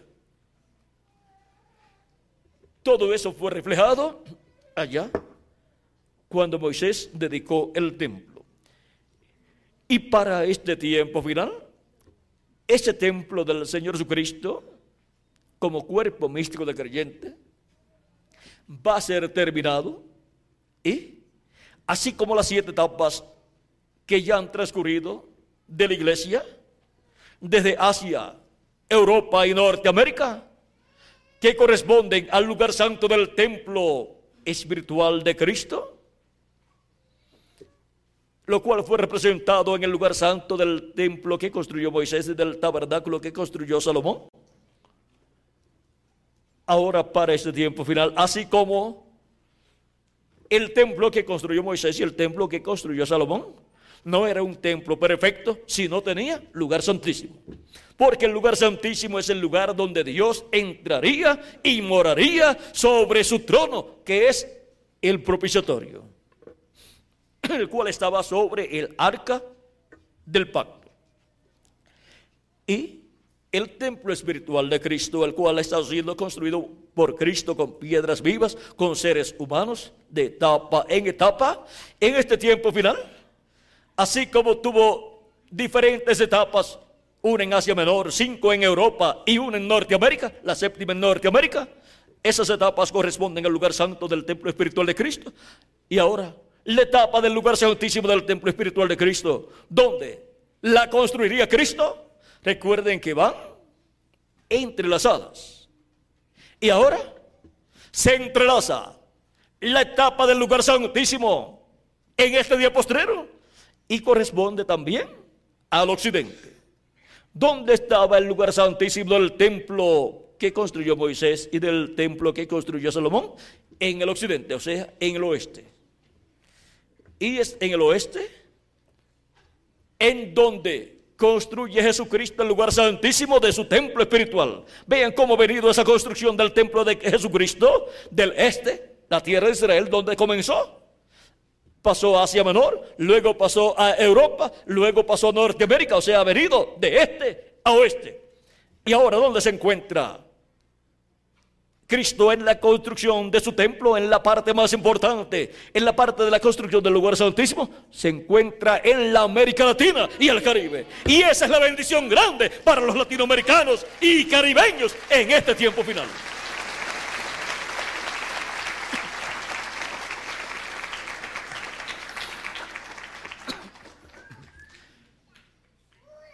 Y lo que estaba allí es lo que tiene que estar materializado en el templo espiritual de Jesucristo.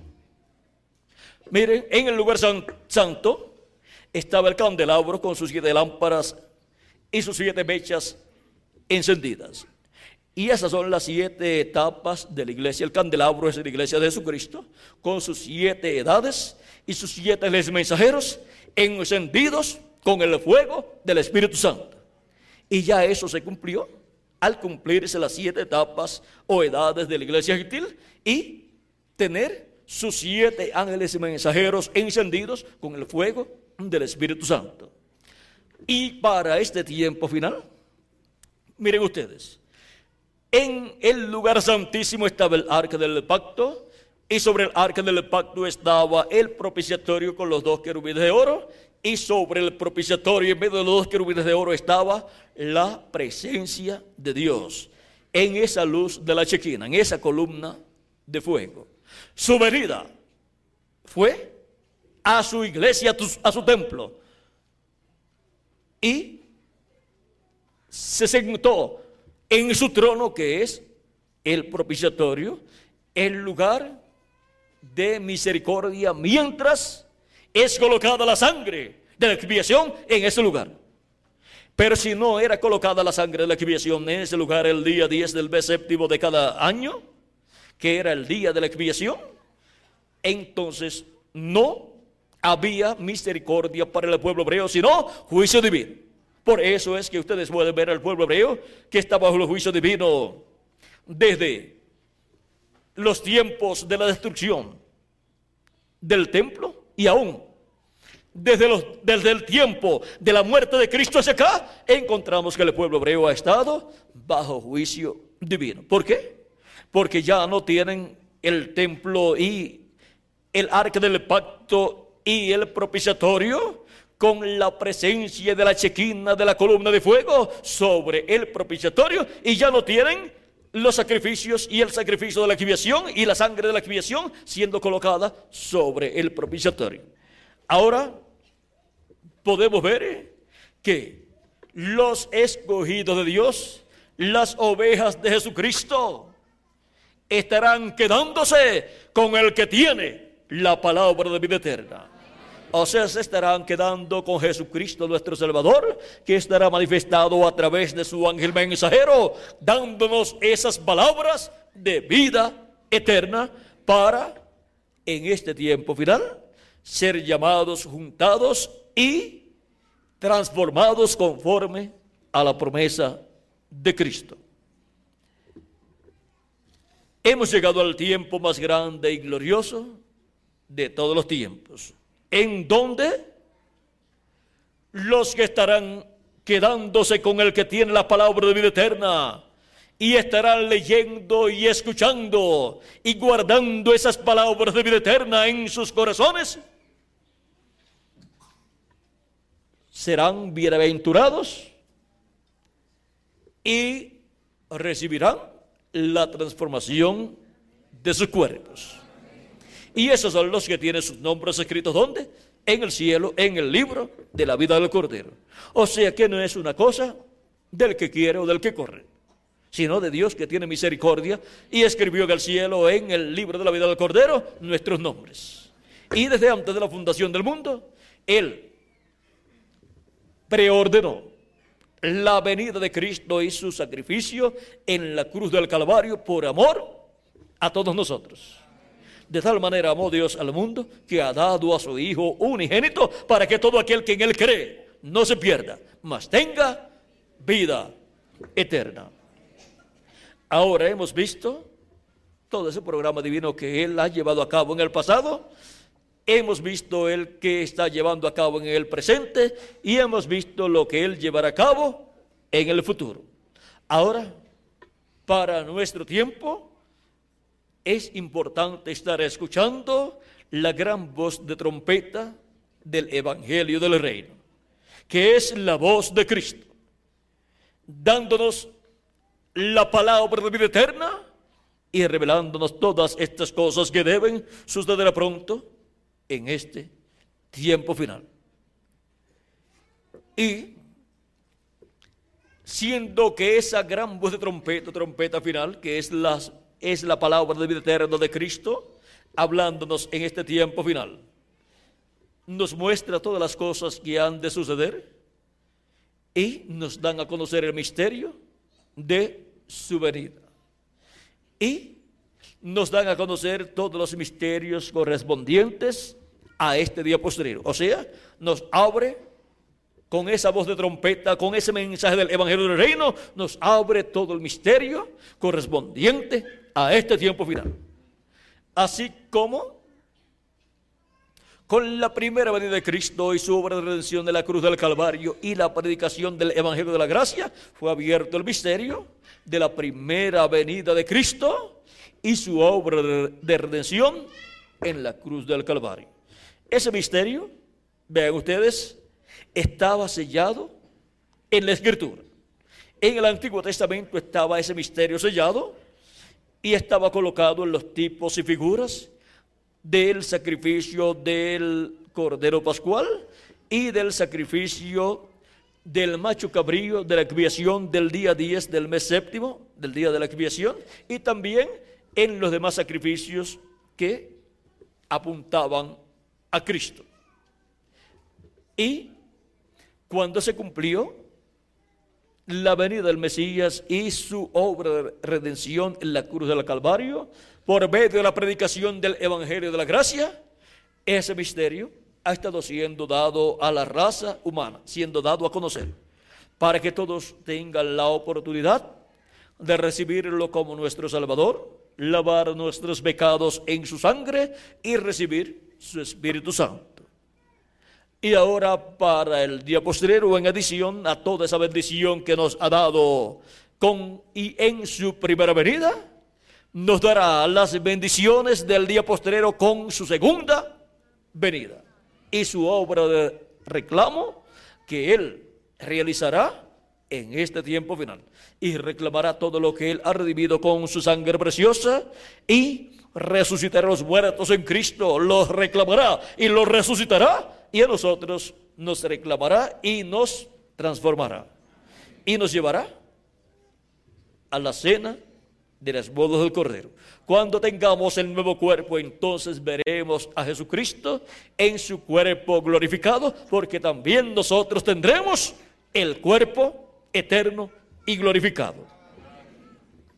Ahora, nosotros, en nuestro tiempo, tenemos la promesa de que Él enviará a su ángel para dar testimonio de estas cosas en las iglesias. Y el que recibe al enviado, recibe al que lo envió. Y el que recibe, dice, el que recibe a uno de estos mis pequeñitos, a mí recibe. Y el que a mí recibe, recibe al que me envió. Y ahora si Cristo dice, yo Jesús he enviado mi ángel para daros testimonio de estas cosas en las iglesias, ¿quién es el enviado de Jesucristo? Su ángel mensajero. Y el que lo recibe, ¿recibe a quién? A Jesucristo, que fue el que lo envió. Y lo envió con su mensaje del Evangelio del Reino, para dar testimonio de estas cosas que deben suceder pronto. Él no hablará de sí mismo, Él hablará todo lo que Jesucristo le dirá que hable porque Él es el enviado de Jesucristo para ser fiel dando a conocer todas las cosas que Jesucristo le diga, para que las diga a su iglesia. Y ahora, vean ustedes cómo lo mismo que el Padre hizo con Jesús, enviándolo, es lo mismo que Jesús hace con su ángel mensajero. Y estas promesas de estos galardones que él ofrece en el libro del Apocalipsis, en el capítulo 2 y capítulo 3 del Apocalipsis, en donde dice al que venciere, yo le daré del maná escondido y le daré una piedrecita blanca, le daré a comer del maná escondido y le daré una piedrecita blanca y en la piedrecita escrito un nombre nuevo que ninguno conoce sino el que lo recibe. Vean, todas esas son bendiciones para el vencedor. Y el tiempo en que la iglesia obtiene la gran victoria en el amor divino, la total victoria es en este tiempo final, en donde son llamados y juntados todos los escogidos de Dios y en donde seremos transformados nosotros los que vivimos y los muertos en Cristo serán resucitados en cuerpos eternos. Y entonces obtendremos la total victoria aún en contra de la muerte, porque ya con el cuerpo nuevo y eterno ya estaremos como inmortales. Ahora, estas promesas, estas bendiciones que Él da al vencedor, todas esas bendiciones van a ser cumplidas en el vencedor del día postrero, que será enviado por Jesucristo y que es llamado el ángel del Señor Jesucristo. Y ahora, les había leído en el capítulo 2 del Apocalipsis, verso 26 al 27 también, hace ya como unos 30 minutos diríamos, pero no terminamos eso. También esa cita que les di hace poco fue del capítulo 2, verso 17, donde dice al que venciere del maná escondido, dice, el que tiene oído, oiga lo que el Espíritu dice a las iglesias. A la que venciere, daré comer del maná escondido y le daré una piedrecita blanca y en la piedrecita escrito un nombre nuevo, el cual ninguno conoce, sino aquel que lo recibe. Esa piedrecita blanca es la misma piedra no cortada de manos que vio el rey Nabucodonosor y la interpretó el profeta Daniel. Esa piedra no cortada de manos que viene en el día postrero y esa piedra hiera la imagen en los pies de hierro y de barro cocido. Recuerden que la imagen que vio, oh, estatua que vio el rey Nabucodonosor, era, es el reino de los gentiles, pasando por sus diferentes etapas, y en el tiempo final estarían los pies de hierro y de barro cocido. Y ahora, esa piedra no cortada de manos es la segunda venida de Cristo. Es, eh, él es la piedra que los edificadores desecharon. Y los escogidos de Dios son también piedras vivas. Y ahora, esa piedrecita Miren ustedes, viene con un qué? Con un nombre nuevo. ¿Será posible que la segunda venida de Cristo se cumpla con un nuevo nombre?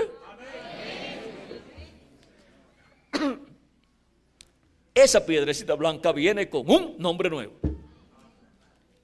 El nombre Jesús todo el mundo lo conoce como el nombre que usó el ángel del pacto en su venida en carne humana, el verbo hecho carne, para llevar a cabo la obra de redención en la cruz del Calvario. Y ese nombre, Jesús, significa Salvador o Redentor. Tenía que tener el nombre que tenía que ver con la obra que él llevaría a cabo. Y para el día postrero, esa misma piedra que los edificadores desecharon, que fue Cristo, el ángel del pacto en su primera venida, viene en el día postrero con un nombre nuevo. Y ese nombre nuevo es el nombre que tiene que ver con la obra de reclamo que Él estará realizando en el día postrero. ¿Y hay algún otro lugar donde Cristo diga que Él tiene un nombre nuevo? Miren, en el Antiguo Testamento hay un sinnúmero de lugares donde nos habla de un nombre nuevo. Y de un nombre nuevo para el pueblo de Dios también. Ahora, en Apocalipsis capítulo 2, eh, nos dice de un nombre nuevo en esa piedrecita blanca. Y en el capítulo 3, verso 12 también nos habla de un nombre. Dice, y vean, toda esta bendición es dada al vencedor. Al que venciere, yo le, haré columna en el templo de mi Dios. Una columna es una persona clave, importante en el templo de Dios, o sea, en la iglesia del Señor Jesucristo. Dice,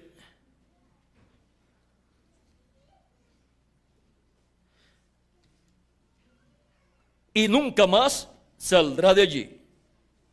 Y escribiré sobre él el nombre de mi Dios y el nombre de la ciudad de mi Dios, la nueva Jerusalén, la cual desciende del cielo de mi Dios y mi nombre nuevo. ¿Tiene o no tiene Jesús un nombre nuevo? Él es el que lo dice y si Él lo dice, yo lo creo. Y si Él tiene un nombre nuevo, ese es el nombre nuevo que esa piedrecita no cortada de manos en su segunda venida traerá. ¿Ven por qué es tan misteriosa la segunda venida de Cristo? ¿Ven por qué no han podido descifrar el misterio de la segunda venida de Cristo los grandes estudiosos en teología? Porque ese es el misterio del cual Cristo dijo que ni los ángeles en el cielo sabían, ni el Hijo del Hombre, de cuándo sería el día y la hora de su venida. Ese es el misterio contenido en el séptimo sello, el cual cuando fue abierto en el cielo causó silencio por espacio de media hora aproximadamente. Apocalipsis capítulo 8 y verso 1. Ese es el misterio más grande de los cielos y de la tierra. Y su venida, dos mil años atrás, fue tan sencilla que muchas personas tropezaron con su venida. Tropezaron con el velo de carne. Ahora, ¿dónde dice Dios que está su nombre? En su ángel. El ángel de Jehová, del pacto, es el mismo Dios de Abraham, de Isaac y de Jacob en su cuerpo teofánico de la sexta dimensión. Y luego cuando vino en su cuerpo de carne, creado en el vientre de María, nacido en Belén de Judea, el nombre para redención estaba en ese velo de carne. Y el nombre para redención es Jesús. Y ahora, para el día postrero, viene el ángel del pacto, el ángel de Jehová, el verbo, en Apocalipsis 19 como el jinete del caballo blanco de Apocalipsis 19. Es la venida del verbo del Espíritu Santo, del ángel del pacto, del ángel de Jehová, del Dios de Abraham, de Isaac y de Jacob. Y viene para ser manifestado en el día postrero y dice que tiene ese nombre y su nombre es llamado el verbo de Dios. Es la venida del verbo, del ángel del pacto. Y los ejércitos que están en el cielo le seguían en caballos vestidos de lino finísimo, blanco y limpio. Y de su boca sale una espada aguda para herir con ella a las gentes. Y él las herirá con vara de hierro. Y él pisa el lagar del vino del furor y de la ira del Dios Todopoderoso. Y en su vestidura y en su muslo tiene escrito este nombre, Rey de Reyes y Señor de Señores. Apocalipsis capítulo 19, versos 13 al 16. Allí viene el Mesías. Allí es donde está. Recuerden que Mesías significa ungido. Mesías, Cristo y ungido es lo mismo. Y ahora veamos lo que dice el reverendo William Branham que será la venida del jinete del caballo blanco de Apocalipsis 19. En la página 277 del libro de los sellos en español nos dice Orando dice, pedimos que el Espíritu Santo venga ahora mismo, el jinete del verdadero caballo blanco, mientras su espíritu, el Espíritu de Cristo, entre en confrontación con el anticristo y él llame los suyos. Es la venida del ángel del pacto del Espíritu Santo, la venida del Verbo, el cual se hizo carne dos mil años atrás. Y para este tiempo final, la promesa es que Él regresará. Y ahora continuemos viendo cómo vendrá el Espíritu Santo manifestado en el día postrero. En la página 134 del libro de los sellos también dice, noten ustedes, cuando el Espíritu Santo que cuando este Espíritu Santo que tenemos llegue a encarnarse, el que está en nuestro medio ahora mismo en la forma del Espíritu Santo, cuando Él llegue a ser encarnado en la persona de Jesucristo, entonces nosotros le coronaremos como Rey de Reyes y Señor de Señores.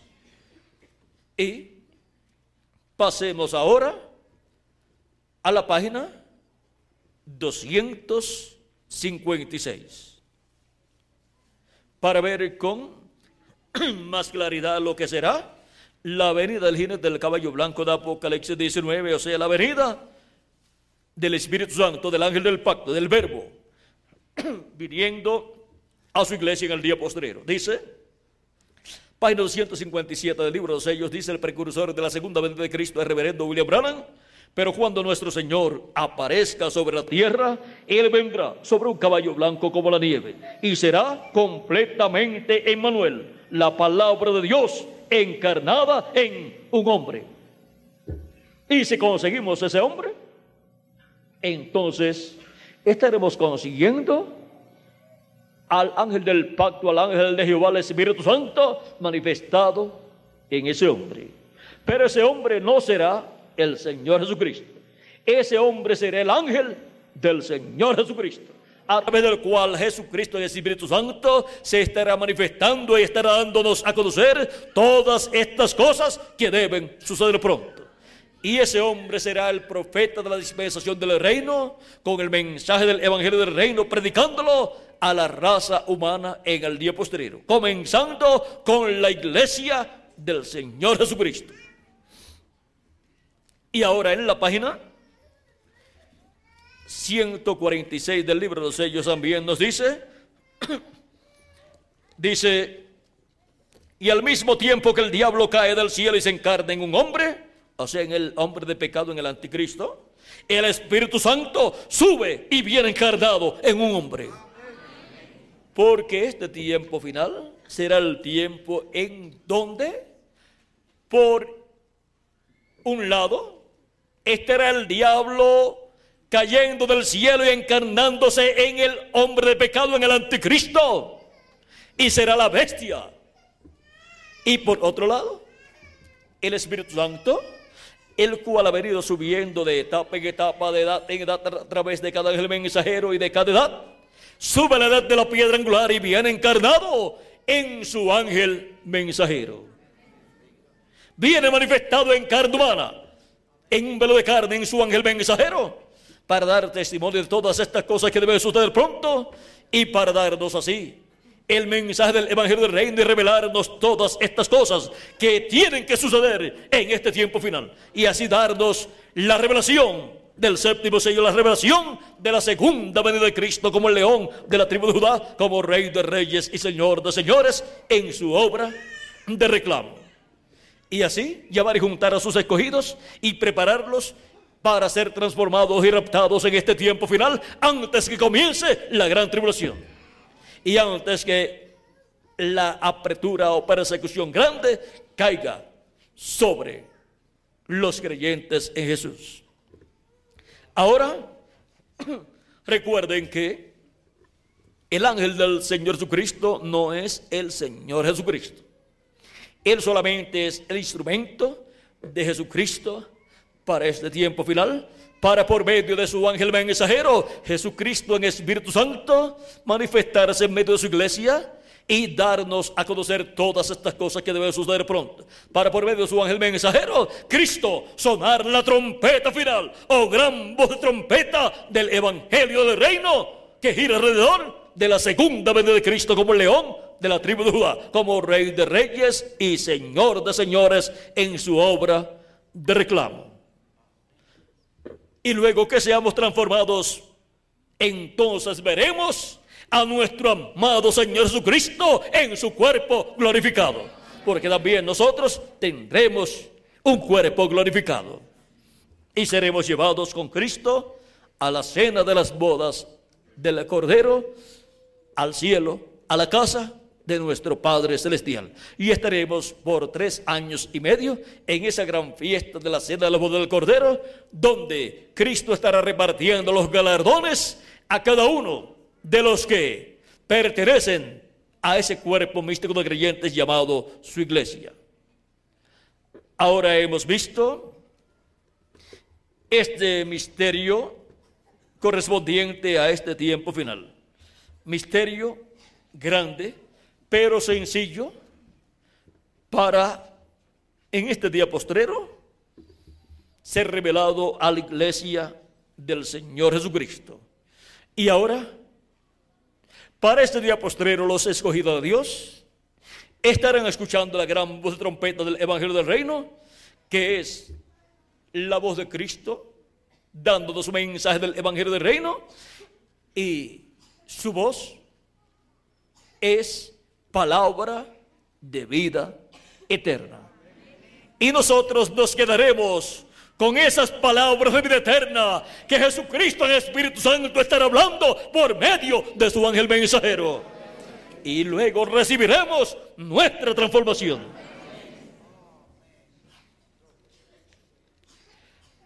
Y los que estarán escuchando las palabras de vida eterna de Jesucristo no deben tener miedo. No importa los problemas que vengan sobre el planeta Tierra o sobre ustedes como individuos o sobre sus familias, nunca deben tener miedo. Porque Él está con nosotros. No teman, dijo Moisés, porque Dios peleará por nosotros. Y cuando venga el tiempo de la apretura, Dios peleará por nosotros y nos librará de esa apretura que más tarde se convertirá en una persecución terrible, pero cuando ya eso esté en etapa de persecución terrible, ya nosotros estaremos en la cena de la boda del Cordero, disfrutando con Cristo esa gran fiesta celestial.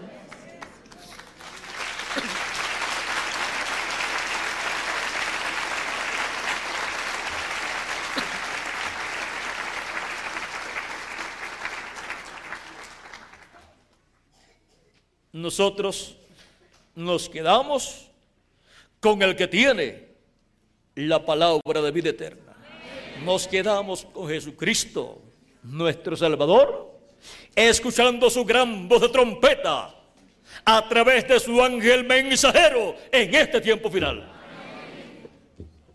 Y al quedarnos escuchando la gran voz de trompeta del Evangelio del Reino a través de su ángel mensajero, el enviado Jesucristo, por consiguiente, nos estamos quedando con el que lo envió, con Jesucristo, nuestro Salvador, y estamos escuchando por consiguiente al que lo envió, a Jesucristo, nuestro Salvador, a través de su ángel mensajero. Vean, así como el Padre envió a Jesús, y él no hablaba nada sino lo que el Padre le mostraba, le decía que hablara ahí también. No hacía nada sino lo que el Padre le mostraba que hiciera. Y luego cuando ascendió victorioso, se sentó en el trono de Dios, a la diestra de Dios.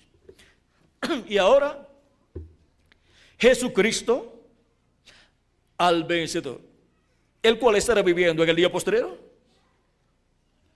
La promesa es la misma, lo mismo que hizo el Padre con Jesús cuando ascendió al cielo victorioso, que lo sentó allá a su diestra. lo sentó sobre el trono.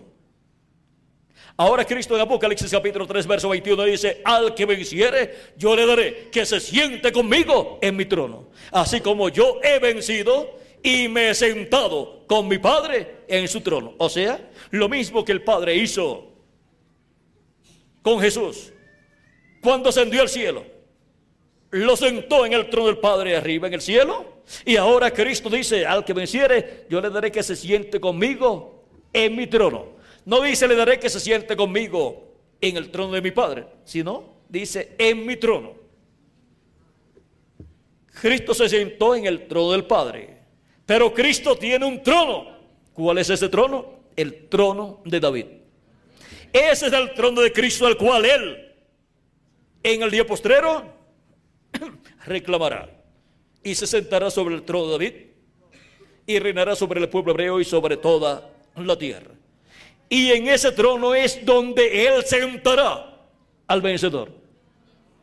Al que venciere yo le, daré que se siente conmigo en mi trono así como yo he vencido y me he sentado con mi Padre en su trono. Ahora vean que lo mismo que el Padre hizo con Jesús es lo mismo que Jesús hace con su ángel. y lo envía, así como el Padre envió a Jesús, Jesús envía a su ángel. Y ahora todas las bendiciones que el Padre dio del cielo a Jesús, ahora Jesús promete a su ángel mensajero, al vencedor, al que él envía. Él ahora promete que en su reino y en su trono él lo sentará y le dará estas bendiciones. O sea que el glorioso reino milenial está lleno de grandes bendiciones para el enviado de Jesucristo y para todos los que estarán escuchando la voz de Cristo a través del enviado de Jesucristo. Y él no hablará nada sino aquello que Jesucristo le diga que hable, le muestre para que lo hable a su iglesia. Y eso es la palabra de Cristo de vida eterna para su iglesia para este tiempo final, para así recibir la fe, para ser transformados y arrebatados al cielo y llevados a la cena de las bodas del Cordero en la casa de nuestro Padre Celestial. Por lo tanto, nos quedamos con el que tiene la palabra de vida eterna. Yo Jesús he enviado mi ángel para daros testimonio de estas cosas en las iglesias. Es el, es el enviado de Jesucristo con las palabras de vida eterna. Por eso son bienaventurados los que leen y los que escuchan las palabras de la profecía de este libro y guardan las cosas en ella escritas, porque el tiempo está cerca. Apocalipsis capítulo 1, verso del 1 al 3. Quedándonos con el que tiene la palabra de vida eterna. Y así llegaremos a la transformación de nuestros cuerpos y a la cena de las bodas del Cordero.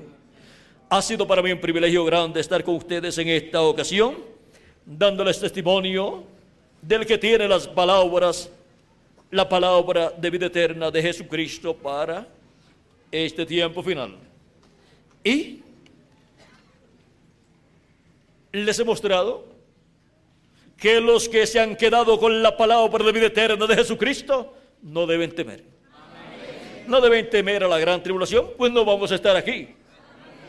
Vamos a estar en la cena de la boda del Cordero.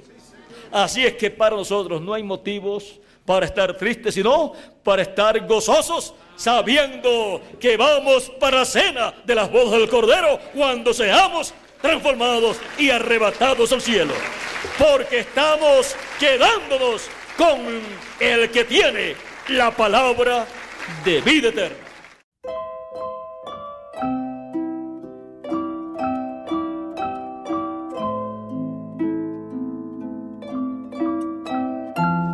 Aquí podemos ver que son bienaventurados los que son llamados a la cena de las bodas del Cordero.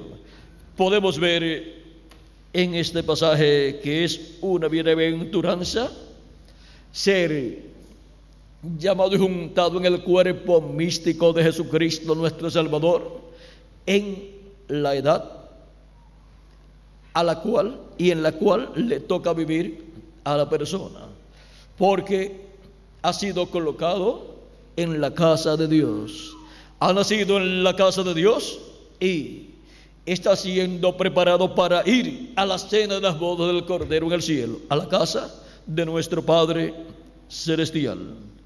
Y ahora vean ustedes en el primer llamado, ordenado por el padre de familia, veamos en San Lucas capítulo 14,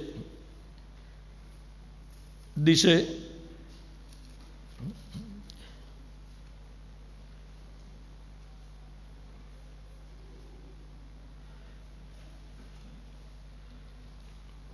Ve, pronto, capítulo 10, 14, eh, verso 21 en adelante, dice, vuelto el siervo, hizo saber estas cosas a su señor. Entonces, enojado el padre de familia, dijo a su señor, dijo a su siervo, ve pronto por las plazas y las calles de la ciudad y trae acá a los pobres los mancos, los cojos y los ciegos. Y ahora podemos ver que la iglesia de Jesucristo es compuesta mayormente por personas sencillas, pobres, aunque de vez en cuando entran personas también de una posición social o económica alta, pero en sí el grupo grande es de personas sencillas, de la clase media y de la clase pobre. Y ahora, este llamado fue hecho, dice, y dijo el siervo, Señor, se ha hecho como como mandaste, y aún hay lugar. Y se ha hecho como Cristo mandó durante las siete etapas o edades de la iglesia, y aún hay lugar. Todos pensaban que todo iba a terminar cuando terminara las siete edades, pero el siervo aquí dice, aún hay lugar. Pues hay un lugar todavía el lugar santísimo del templo espiritual de Cristo, la edad de la piedra angular. Porque un templo no puede ser un templo perfecto si no tiene el lugar santísimo, porque ese es el lugar para la manifestación de Dios en toda su plenitud.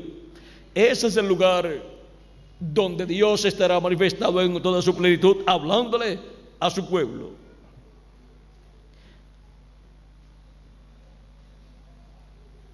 Dijo el Señor al siervo, ve por, tan, ve por los caminos y los vallados.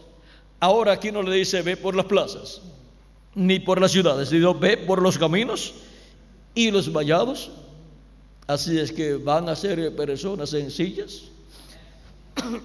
en su mayoría personas sencillas y humildes, las que estarán siendo llamadas y juntadas en la casa de Dios y colocadas en el lugar en donde había espacio, lugar para más personas.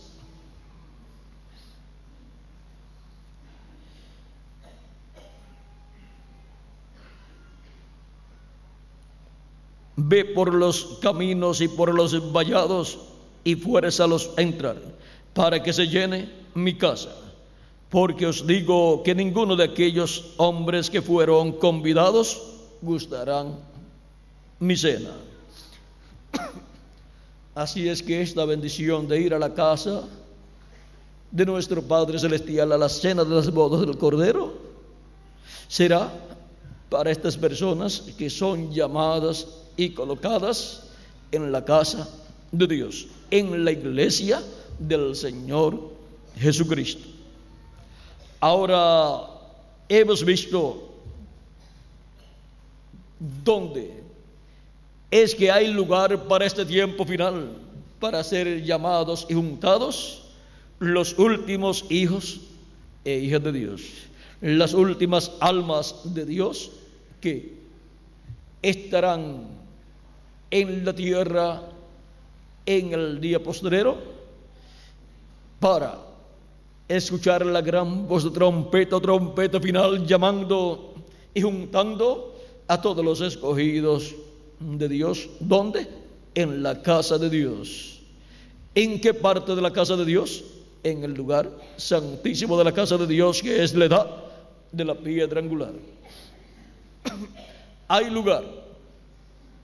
Y por eso hay un llamado el llamado de la gran voz de trompeta del Evangelio del Reino que gira alrededor de la segunda venida de Cristo como el león de la tribu de Judá, como rey de reyes y señor de señores en su obra de reclamo.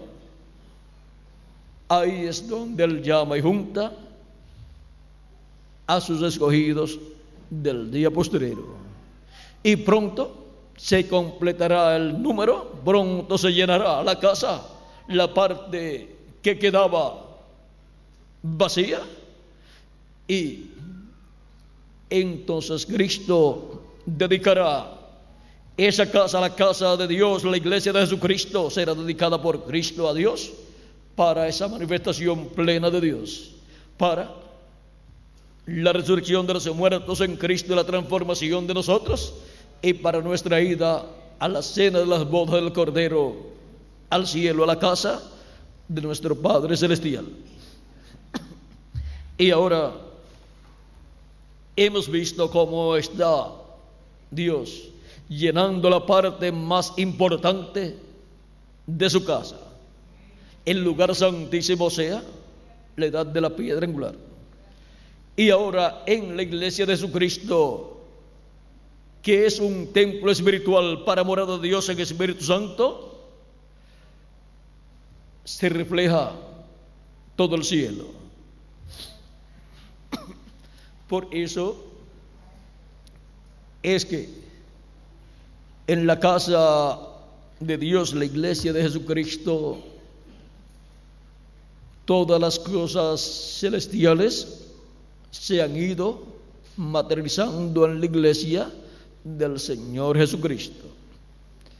En palabras más claras, Jesucristo ha estado y estará transfiriendo las cosas del cielo a su iglesia.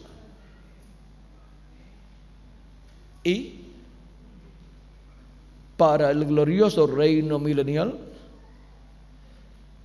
Cristo habrá transferido a su reino y a su trono las cosas del cielo. Y entonces tendremos en la tierra el reino de Dios, manifestado, operando y gobernando sobre la raza humana. Por eso es que, miren, Cristo transfiere su poder a su casa, su iglesia, que es su reino, y él dice, al que venciere, yo le daré autoridad sobre las naciones, así como yo he vencido. Vamos a ver, así como yo he recibido de mi Padre. Vamos a leerlo tal y como está para que lo tengan claro. Capítulo 2 del Génesis, verso 26 en adelante dice, al que venciere y guardar mis obras hasta el fin, o sea, el que esté guardando las obras de Cristo hasta el fin, fin del tiempo, yo le daré autoridad sobre las naciones y las regirá con vara de hierro y serán quebrantadas como vaso de alfarero como yo también la he recibido de mi Padre. Ven en la misma forma que Cristo recibió esa autoridad del Padre, ahora la otorga al vencedor. Y así transfiere ese poder y autoridad del cielo, del Padre que la recibió, lo transfiere a su iglesia. Y también él dice, al que venciere yo le daré del maná escondido. Le daré comer del maná escondido y le daré una piedrecita blanca y en la piedrecita escrito un nombre nuevo que ninguno conoce, sino aquel que lo recibe. Apocalipsis capítulo 12, verso 17. Y ahora encontramos que la iglesia de Jesucristo tendrá en el día postrero esa piedrecita blanca en su segunda venida con un nombre nuevo. Vean lo que está en el cielo. Es transferido a la iglesia del Señor Jesucristo. Luego también nos dice en Apocalipsis capítulo 13, verso 12, al que venciere, yo le haré columna en el templo de mi Dios. El templo de Dios pues es su iglesia. O sea, no es que lo va a convertir en una columna de cemento o de metal, sino que lo va a convertir en una persona importante en la casa de Dios, en la iglesia del Señor Jesucristo.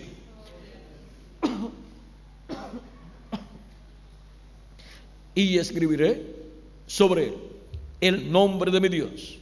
Recuerden que sobre dos columnas que el rey Salomón ordenó construir, escribió sobre ellas dos nombres.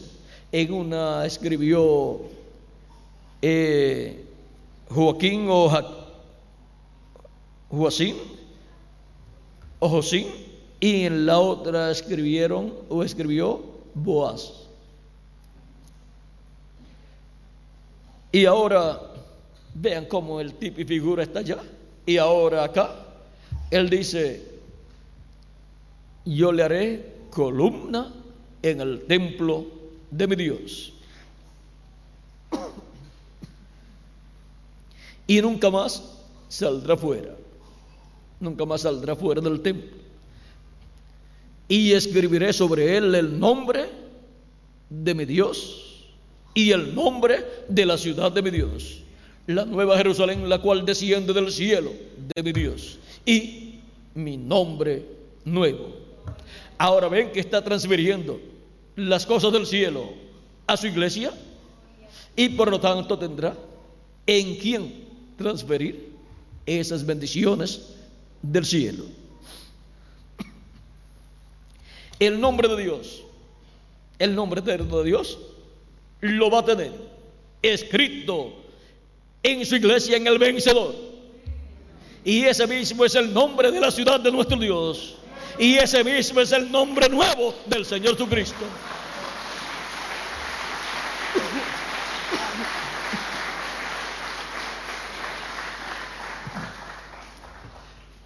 Luego él también dice en el capítulo 13, verso 21, al que venciere, yo le haré, yo le haré, eh, vamos a ver, al que venciere, yo le daré que se siente conmigo en mi trono, así como yo he vencido y me he sentado con mi Padre en su trono.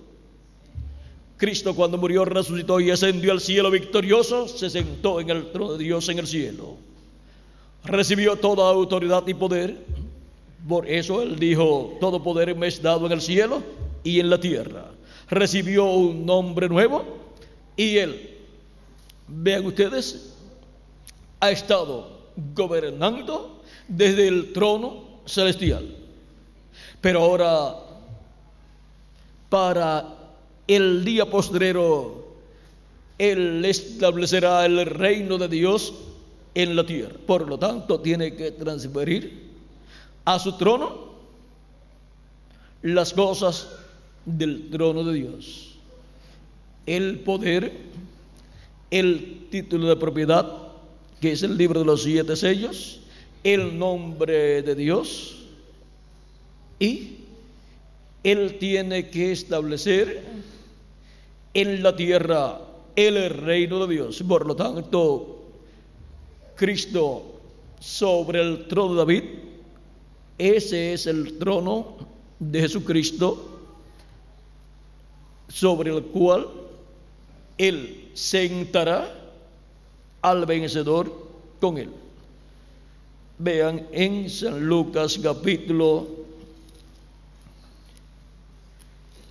1, verso 30 en adelante, cuando el arcángel Gabriel le apareció a la Virgen María, dice, entonces el ángel le dijo, María, no temas, porque has hallado gracia delante de Dios, y ahora concebirás en tu vientre y darás a luz un hijo, y llamarás su nombre Jesús. Este será grande y será llamado Hijo del Altísimo.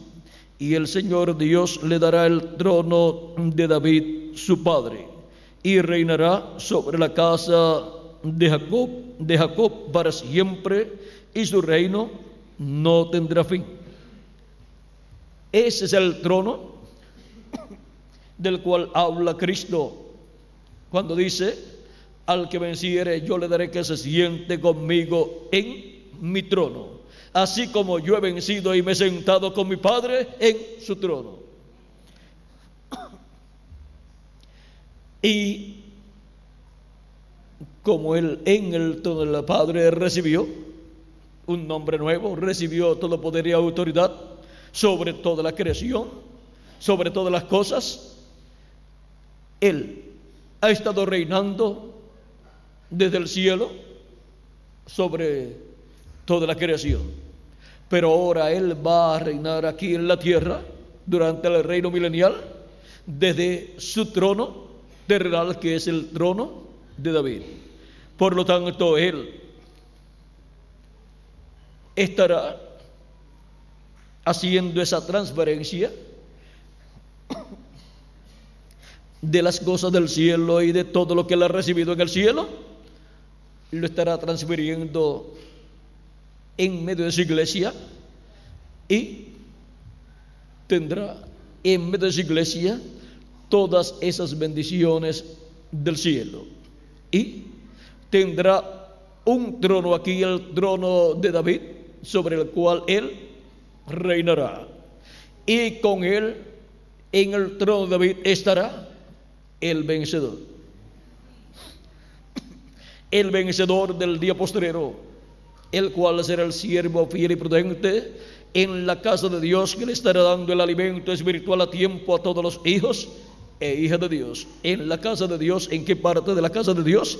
En el lugar santísimo de la casa de Dios, que es la edad de la piedra angular.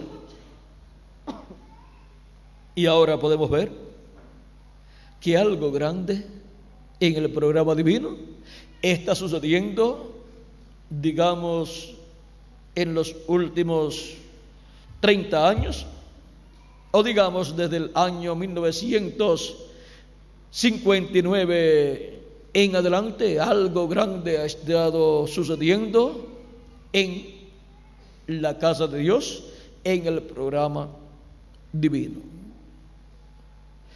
Algo tan y tan grande que cuando estemos en el reino milenial lo comprenderemos plenamente.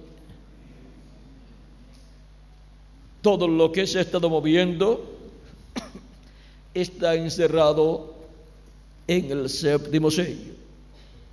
Y Cristo es el que estaría llevando a cabo la obra del séptimo sello. Y el reverendo William Branham dice que el séptimo sello cuando comience será un secreto por completo. Pero luego de cierto tiempo, pues ya sería abierto ese secreto ese misterio. Ahora, vean ustedes que Cristo tiene que transferir su poder y autoridad y nombre nuevo, todo para ese glorioso reino milenial. Y tiene que transferir a la tierra el reino de Dios. O sea que tiene que establecer el reino de Dios aquí en la tierra. Y el trono de David tiene que ser ocupado y desde ese trono se gobernará el pueblo hebreo y el planeta Tierra completo. Cristo gobernará sobre el pueblo hebreo y sobre todas las naciones. Y el vencedor, que estará en el tiempo final en la casa de Dios, recibirá la bendición de sentarse con Cristo en su trono. Y le será escrito el nombre eterno de nuestro Dios, de la ciudad de nuestro Dios y nombre nuevo de nuestro Señor Jesucristo. Esa es la promesa de Cristo para el vencedor. Ahora podemos ver la parte más importante de la casa de Dios y las cosas importantes que estará llevando a cabo Cristo en su casa. En la parte más importante, pues es que lleva a cabo las cosas más importantes. Y ahora a nosotros nos ha tocado estar en la casa de Dios. ¿En qué parte? En la parte más importante. En el lugar santísimo del templo de Dios, de la casa de Dios.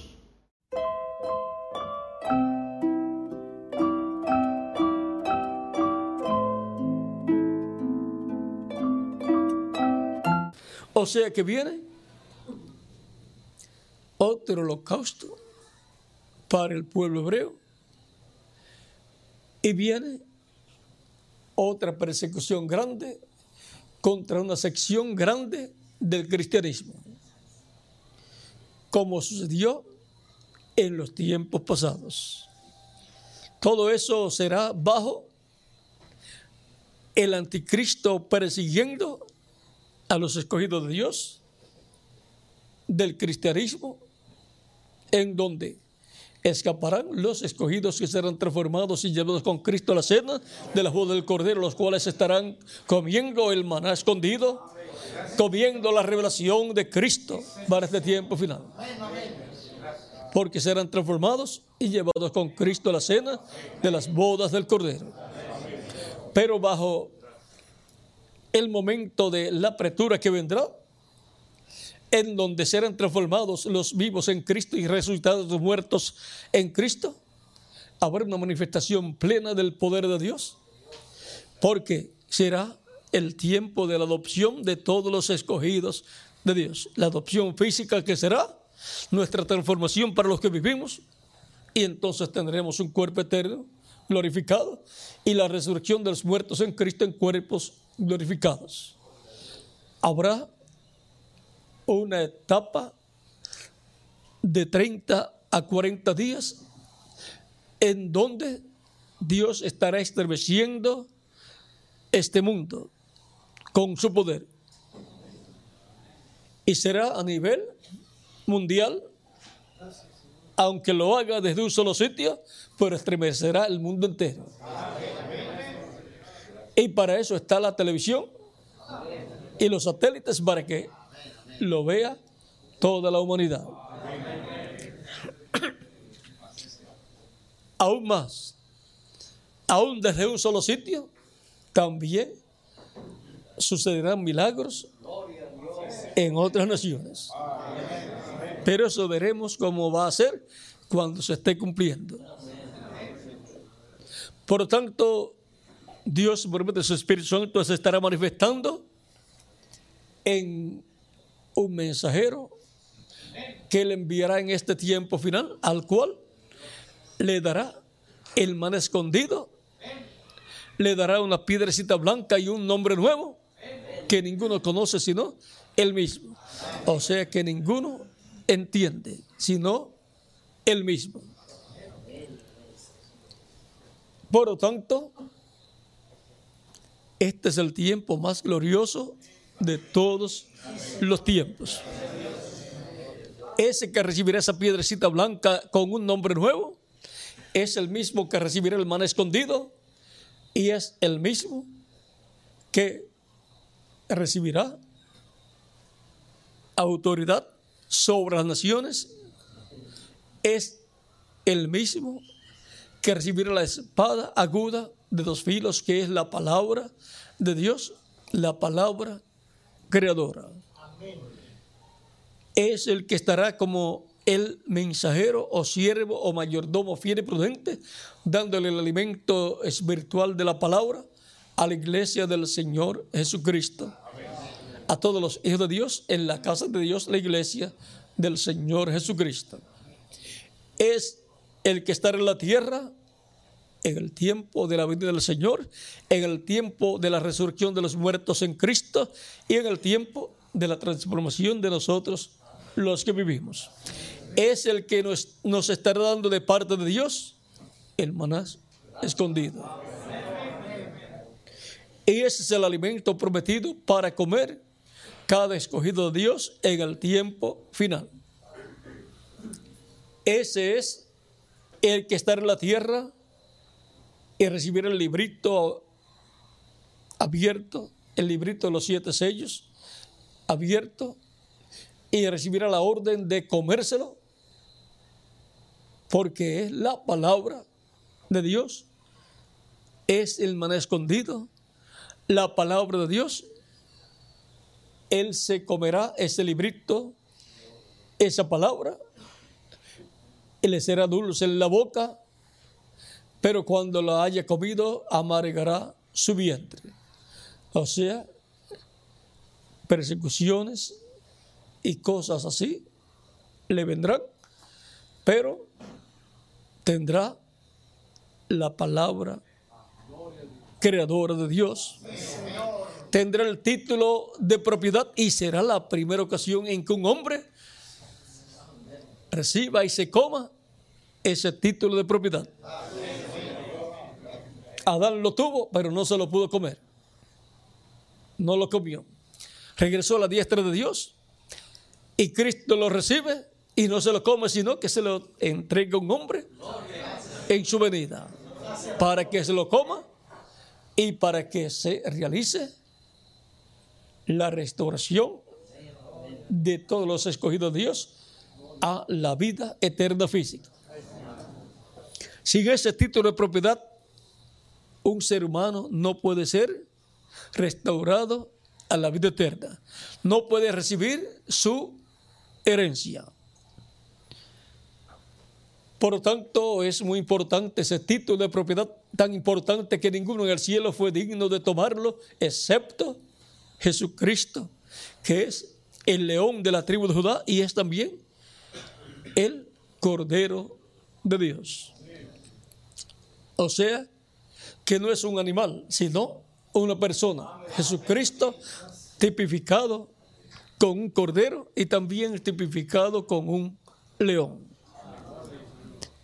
Él es el único digno de tomar, ese libro, abrirlo en el cielo y traerlo a tierra y entregárselo a un hombre que tiene que ser un profeta, porque solamente viene la palabra de Dios a los profetas que él envía de etapa en etapa. Por lo tanto, habrá un hombre aquí con las dos conciencias juntas, un profeta dispensacional que recibirá a ese ángel fuerte que desciende de los cielos y recibirá de él el título de propiedad de los cielos y de la tierra, el librito que está sellado en el cielo con siete sellos, el cual será tomado y abierto y traído a la tierra y entregado a un hombre. Habrá un profeta en la tierra con las dos conciencias juntas, un profeta dispensacional. Recuerden que fue un profeta dispensacional el que lo tuvo en el principio, Adán, luego regresó a la diestra de Dios y es un profeta dispensacional el que lo toma de la diestra de Dios, Jesucristo, y es a un profeta dispensacional al que se lo entregará en el día posterior para la restauración de todas las cosas. Y luego que lo toma, lo come y le es dulce en la boca y amargo en el vientre, recibe la orden de profetizar sobre muchos pueblos, naciones y lenguas. Y ese es el que tendrá el pan de vida para todos los escogidos de Dios. Y por cuanto fue visto el pan de vida eterna en el oeste, pues estará en el oeste. Que es el continente americano, que consta de Norteamérica, América Latina y el Caribe. Y por cuanto ya no comerían ese alimento las aves de Dios que estaban en la parte norte, ahora para la parte oeste, es dada la bendición de una gran carpa en donde estará el alimento para todos los hijos e hijas de Dios. El oeste es el territorio más importante para la iglesia del Señor Jesucristo. Y es donde la iglesia se completará y en donde la iglesia tendrá la bendición de recibir el cumplimiento de todas las promesas divinas. Por lo tanto, la iglesia de Jesucristo está en la etapa del occidente, o sea, del oeste. Y por esa causa, del oeste saldrá el alimento espiritual para toda la humanidad. Y de todos los lugares llegarán hasta ese lugar para recibir esa palabra. Por lo tanto, tenemos su promesa de una gran bendición, de una bendición grande para la iglesia de Jesucristo en la etapa que corresponde al oeste. Por lo tanto, el pan de vida eterna, el man escondido, para la iglesia de Jesucristo estará en el oeste y de ahí para todos los seres humanos de todas las naciones. De ahí llegará, oirá ese alimento para todas las naciones y para Israel también. Por lo tanto, siendo que el maná escondido es la palabra de Dios.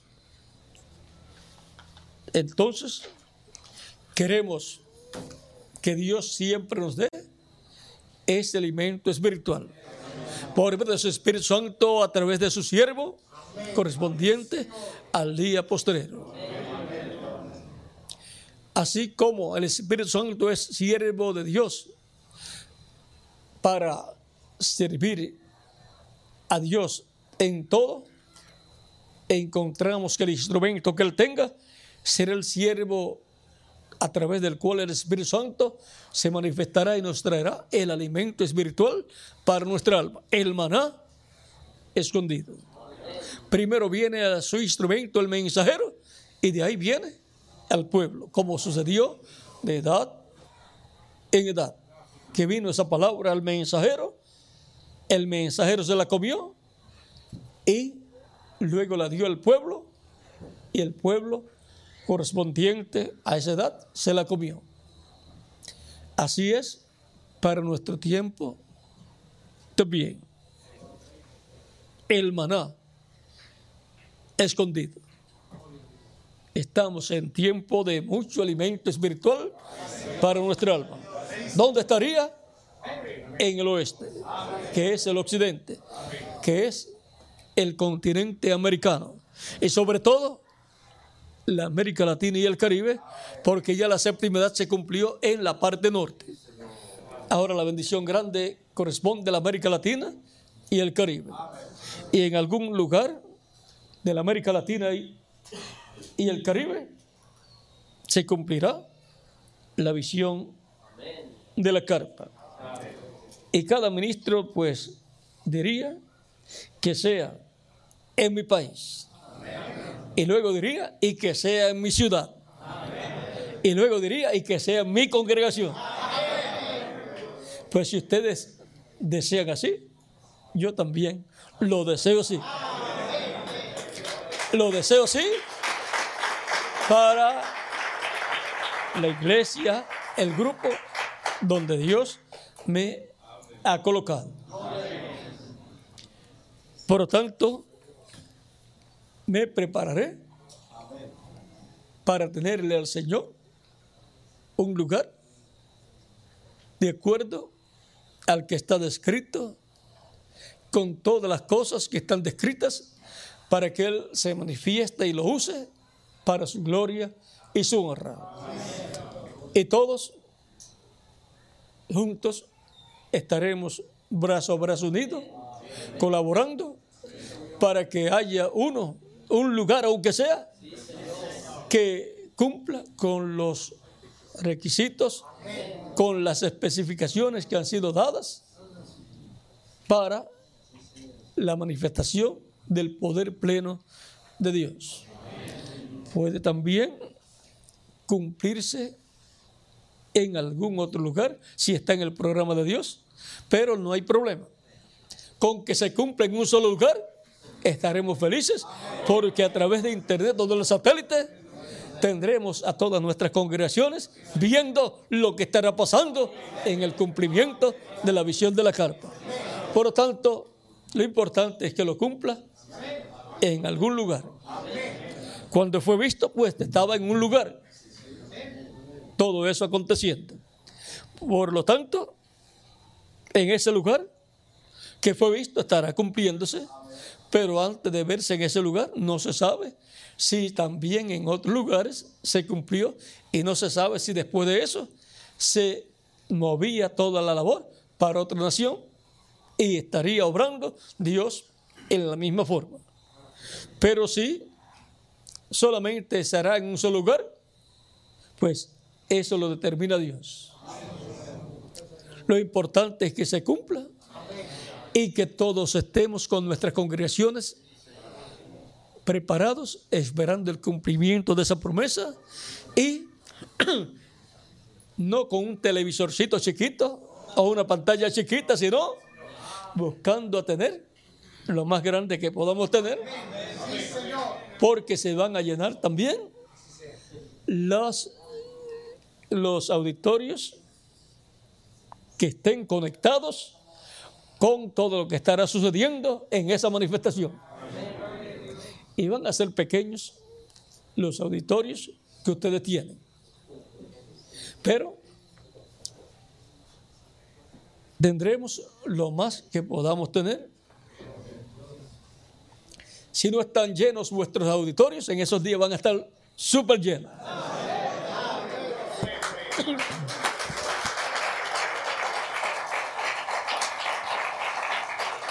Y si en la actualidad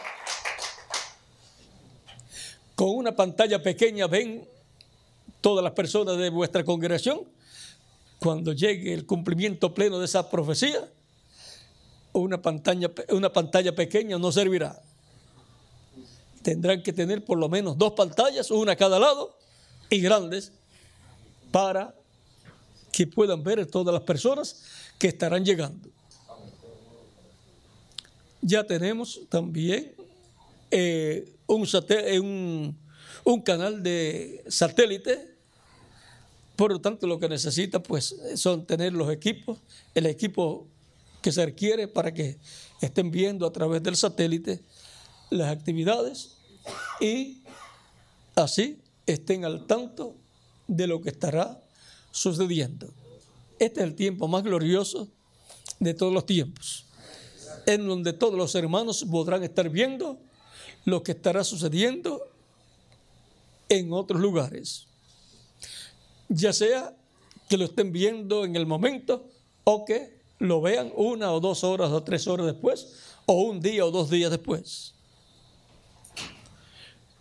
Cuando sea el tiempo del cumplimiento pleno de la visión de la carpa, recuerden esos días,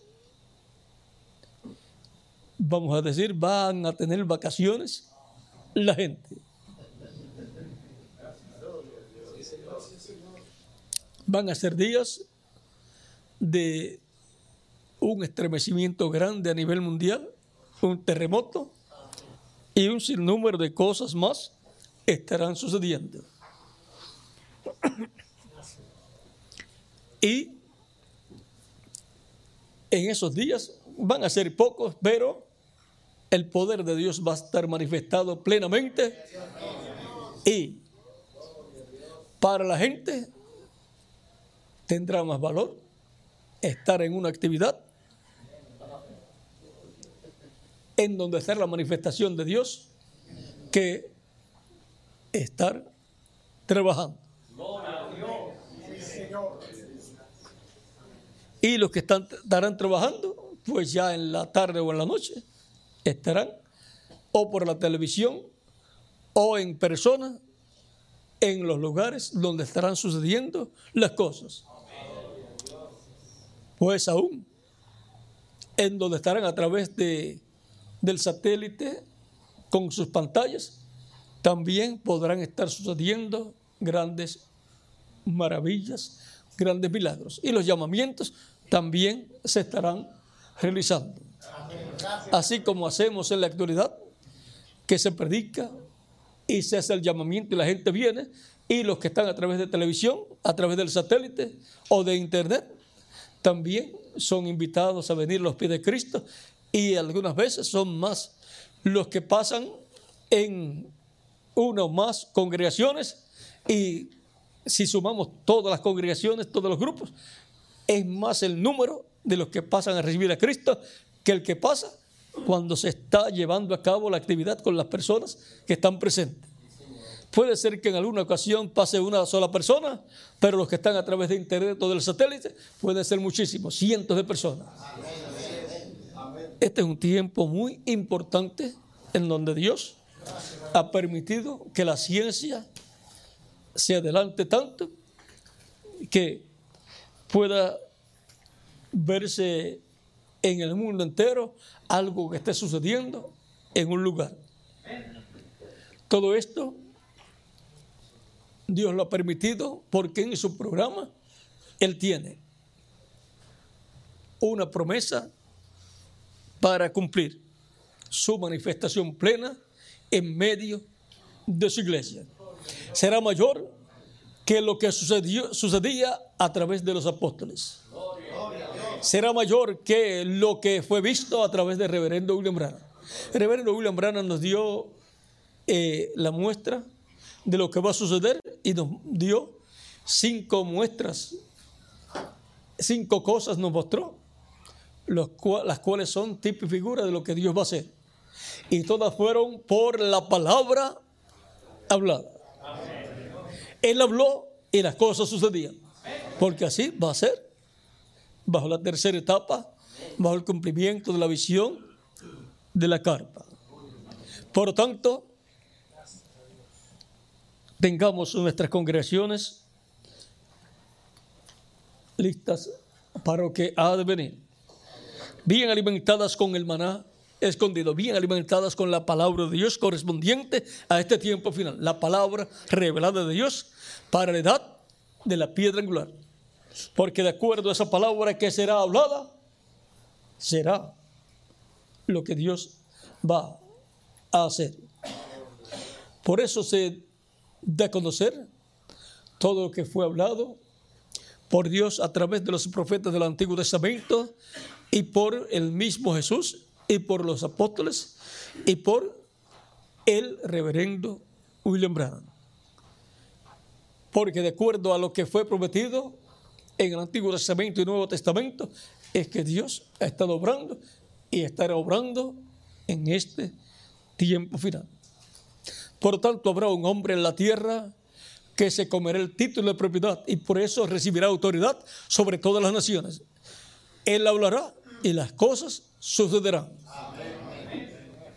Y llegará un momento en que todo lo estará hablando en privado y orará por los enfermos en privado pero todo eso será por la palabra creadora siendo hablada. Porque así fue que mostró el reverendo William Branham que será la tercera etapa. La muestra de la tercera etapa en la tuvo. La gente vio la muestra de la tercera etapa y así como fue vista, esa muestra será en toda su plenitud lo que estará sucediendo. Por lo tanto, cada creyente en Cristo necesita nuestro tiempo el maná, la palabra, el alimento espiritual para nuestro tiempo, porque la palabra es Cristo. Por tanto, tenemos que comernos a Cristo en forma de palabra, que se haga carne en nosotros, para que pueda, pueda venir nuestra transformación. Esa palabra creadora hablada, haciéndose carne en nosotros, traerá el cumplimiento de lo que ha sido prometido. Alrededor de esa palabra creadora hablada, se materializará el nuevo cuerpo en nosotros. Se hará una realidad. El maná escondido. Eso es lo que necesitamos todos y necesitan nuestras congregaciones, los hermanos, para estar bien alimentados y los ministros aparecer también como el mensajero, como siervos fieles y prudentes, sin añadirle ni quitarle a la palabra de Dios. No estén inventándose interpretaciones y dando explicaciones de la Biblia a su manera. No le añadan ni le quiten a la Biblia buscando vuestro provecho propio. Más bien reciban la palabra como es y pasen esa palabra al pueblo. No se le puede añadir ni quitar a la palabra de Dios, ni darle interpretaciones incorrectas, porque la persona la hace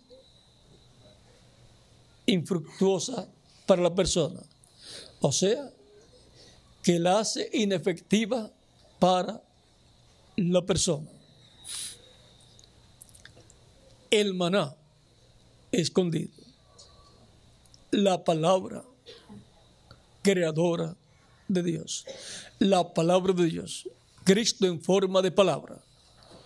La revelación divina para su iglesia, para cada y para nosotros en nuestro tiempo.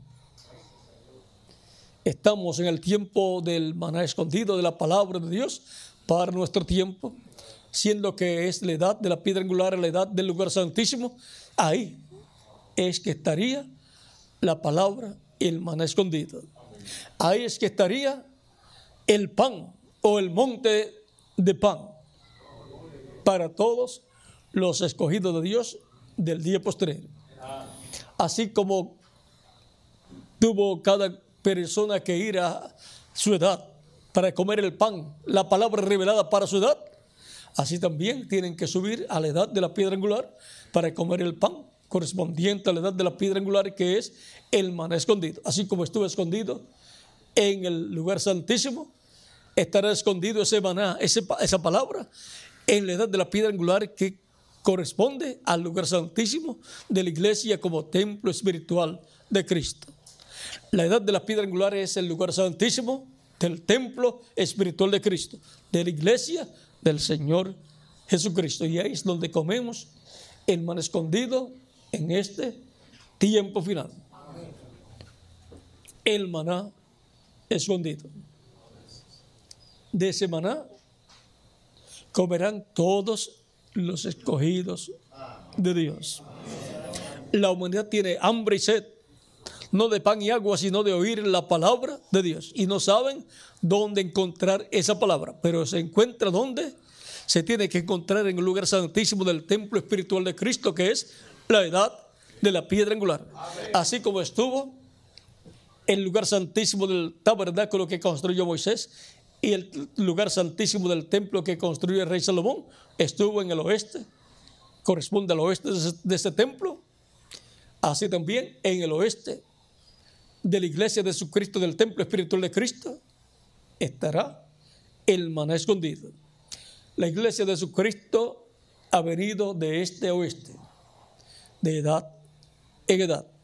Y ahora estamos en el oeste, el continente americano, en donde el lugar santísimo de la iglesia ha estado siendo construido. Es ahí donde estará el libro de los siete sellos abierto. Es ahí donde habrá un hombre que se come ese libro y profetiza sobre muchos pueblos, naciones y lenguas. Y es ahí donde vendrán todos a buscar ese alimento espiritual. De ahí es que saldrá para todas las naciones esa palabra. Y de ahí es que saldrá la palabra creadora profetizando sobre muchos pueblos, naciones y lenguas. Vean, al que se comió el libro le fue dicho, es necesario que profetices otra vez. Si tiene que profetizar otra vez, entonces, vean ustedes, Elías ya profetizó en su primera manifestación, en su segunda manifestación como Eliseo, profetizó también, en su tercera manifestación como Juan el Bautista, profetizó también, y en su cuarta manifestación como William Marion Branham, profetizó también. Y por quinta ocasión, profetizará nuevamente Elías, el cual se comerá el título de propiedad del libro de los siete sellos y profetizará sobre muchos pueblos, naciones y lenguas. Y su mensaje profético, será la gran trompeta de Isaías capítulo 27, verso 13, y la trompeta final o gran voz de trompeta de primera de Tesalonicenses capítulo 4, verso 13 al 17, y de primera de Corintios capítulo 15, versos 49 al 58. La gran voz de trompeta. Porque a la final trompeta, porque será tocada la trompeta y los muertos en Cristo resucitarán primero. Y luego nosotros los que vivimos seremos transformados. A la final trompeta será que todo esto sucederá. Y hemos visto quién tendrá la final trompeta. ¿Quién será la final trompeta?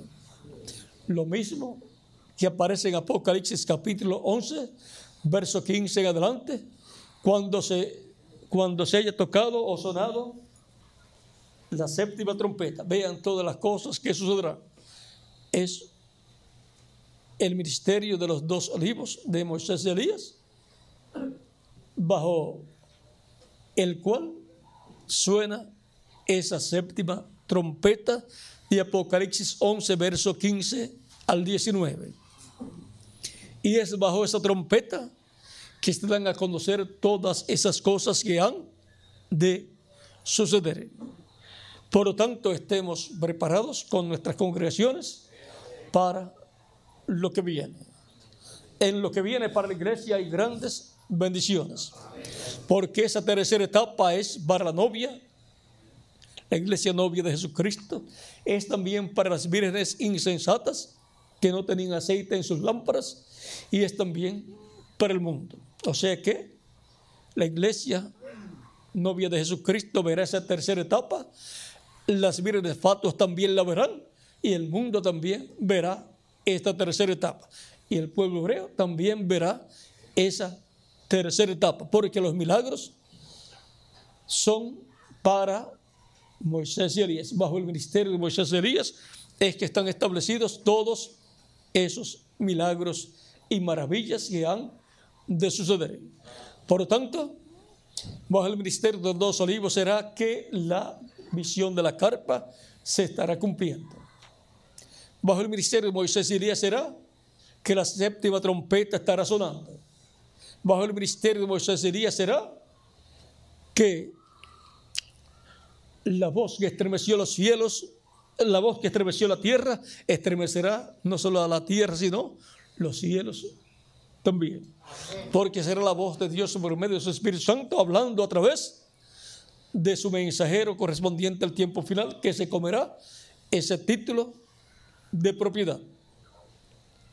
Él no tendrá que estar haciendo exhibiciones públicas para hacer milagros y maravillas, sino que Él será reservado y cuando le toque el momento, Él tendrá un cuartito pequeño en donde estará en esa labor, para que no haya imitaciones. Por lo tanto, eso que está prometido va a ser cumplido.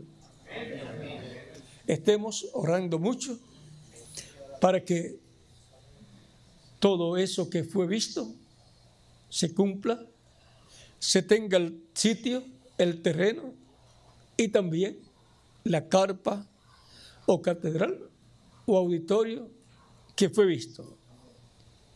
Al decir que era una carpa o una catedral, un auditorio, entonces eso también muestra que será una carpa o tipo de carpa o de auditorio que no era en la forma de aquellos tiempos en que él vivía. Pero él fue llevado a otro tiempo y vio eso. Algún día veremos esa carpa o catedral cuando se esté cumpliendo esa profecía. Y todos pues queremos tener una partecita en esa carpa o catedral para que así nosotros y nuestras congregaciones hayamos colaborado para la compra de esa carpa catedral que va a ser establecida y va a ser en el oeste, que es el continente americano. Y tiene que ser en la parte de la América Latina y el Caribe, porque ya en Norteamérica ya su edad terminó. Y ahora la edad de la piedra angular corresponde a la América Latina y al Caribe. Y de ahí para cubrir el mundo entero. Por lo tanto, miren, tenemos que estar esperando y clamando a Dios, orando a Dios para que pronto se cumpla. Él cuando vio y escuchó, dijo que estaba en un idioma desconocido. No será inglés entonces. Él dice que cuando escuchó los truenos, tronaron, pero estaba en un idioma desconocido. Así es que la tercera etapa no será en inglés, pero será traducida al inglés y a otros idiomas, porque será una etapa para el mundo entero. Por lo tanto, será traducida a todos los idiomas. Hay grandes bendiciones para mí, para cada uno de ustedes también. Por lo tanto, estemos brazo a brazo trabajando en todo lo que tiene que ver con lo que ha sido prometido para la iglesia del Señor Jesucristo para este tiempo final. Esperamos que pronto se materialice lo que ha sido prometido. Las cosas siempre van en forma progresiva. Cuando se haya completado el grupo de escogidos, Esperamos también que ya también tengamos ese lugar. Porque enseguida que se complete la iglesia, viene esa otra etapa. Y viene la resurrección y los muertos en Cristo en cuerpos, por consiguiente en cuerpos glorificados, y nosotros seremos transformados. Y no queremos estar construyendo nada en esos días, sino tenerlo ya todo construido para estar disfrutando lo que Dios está haciendo en esos días.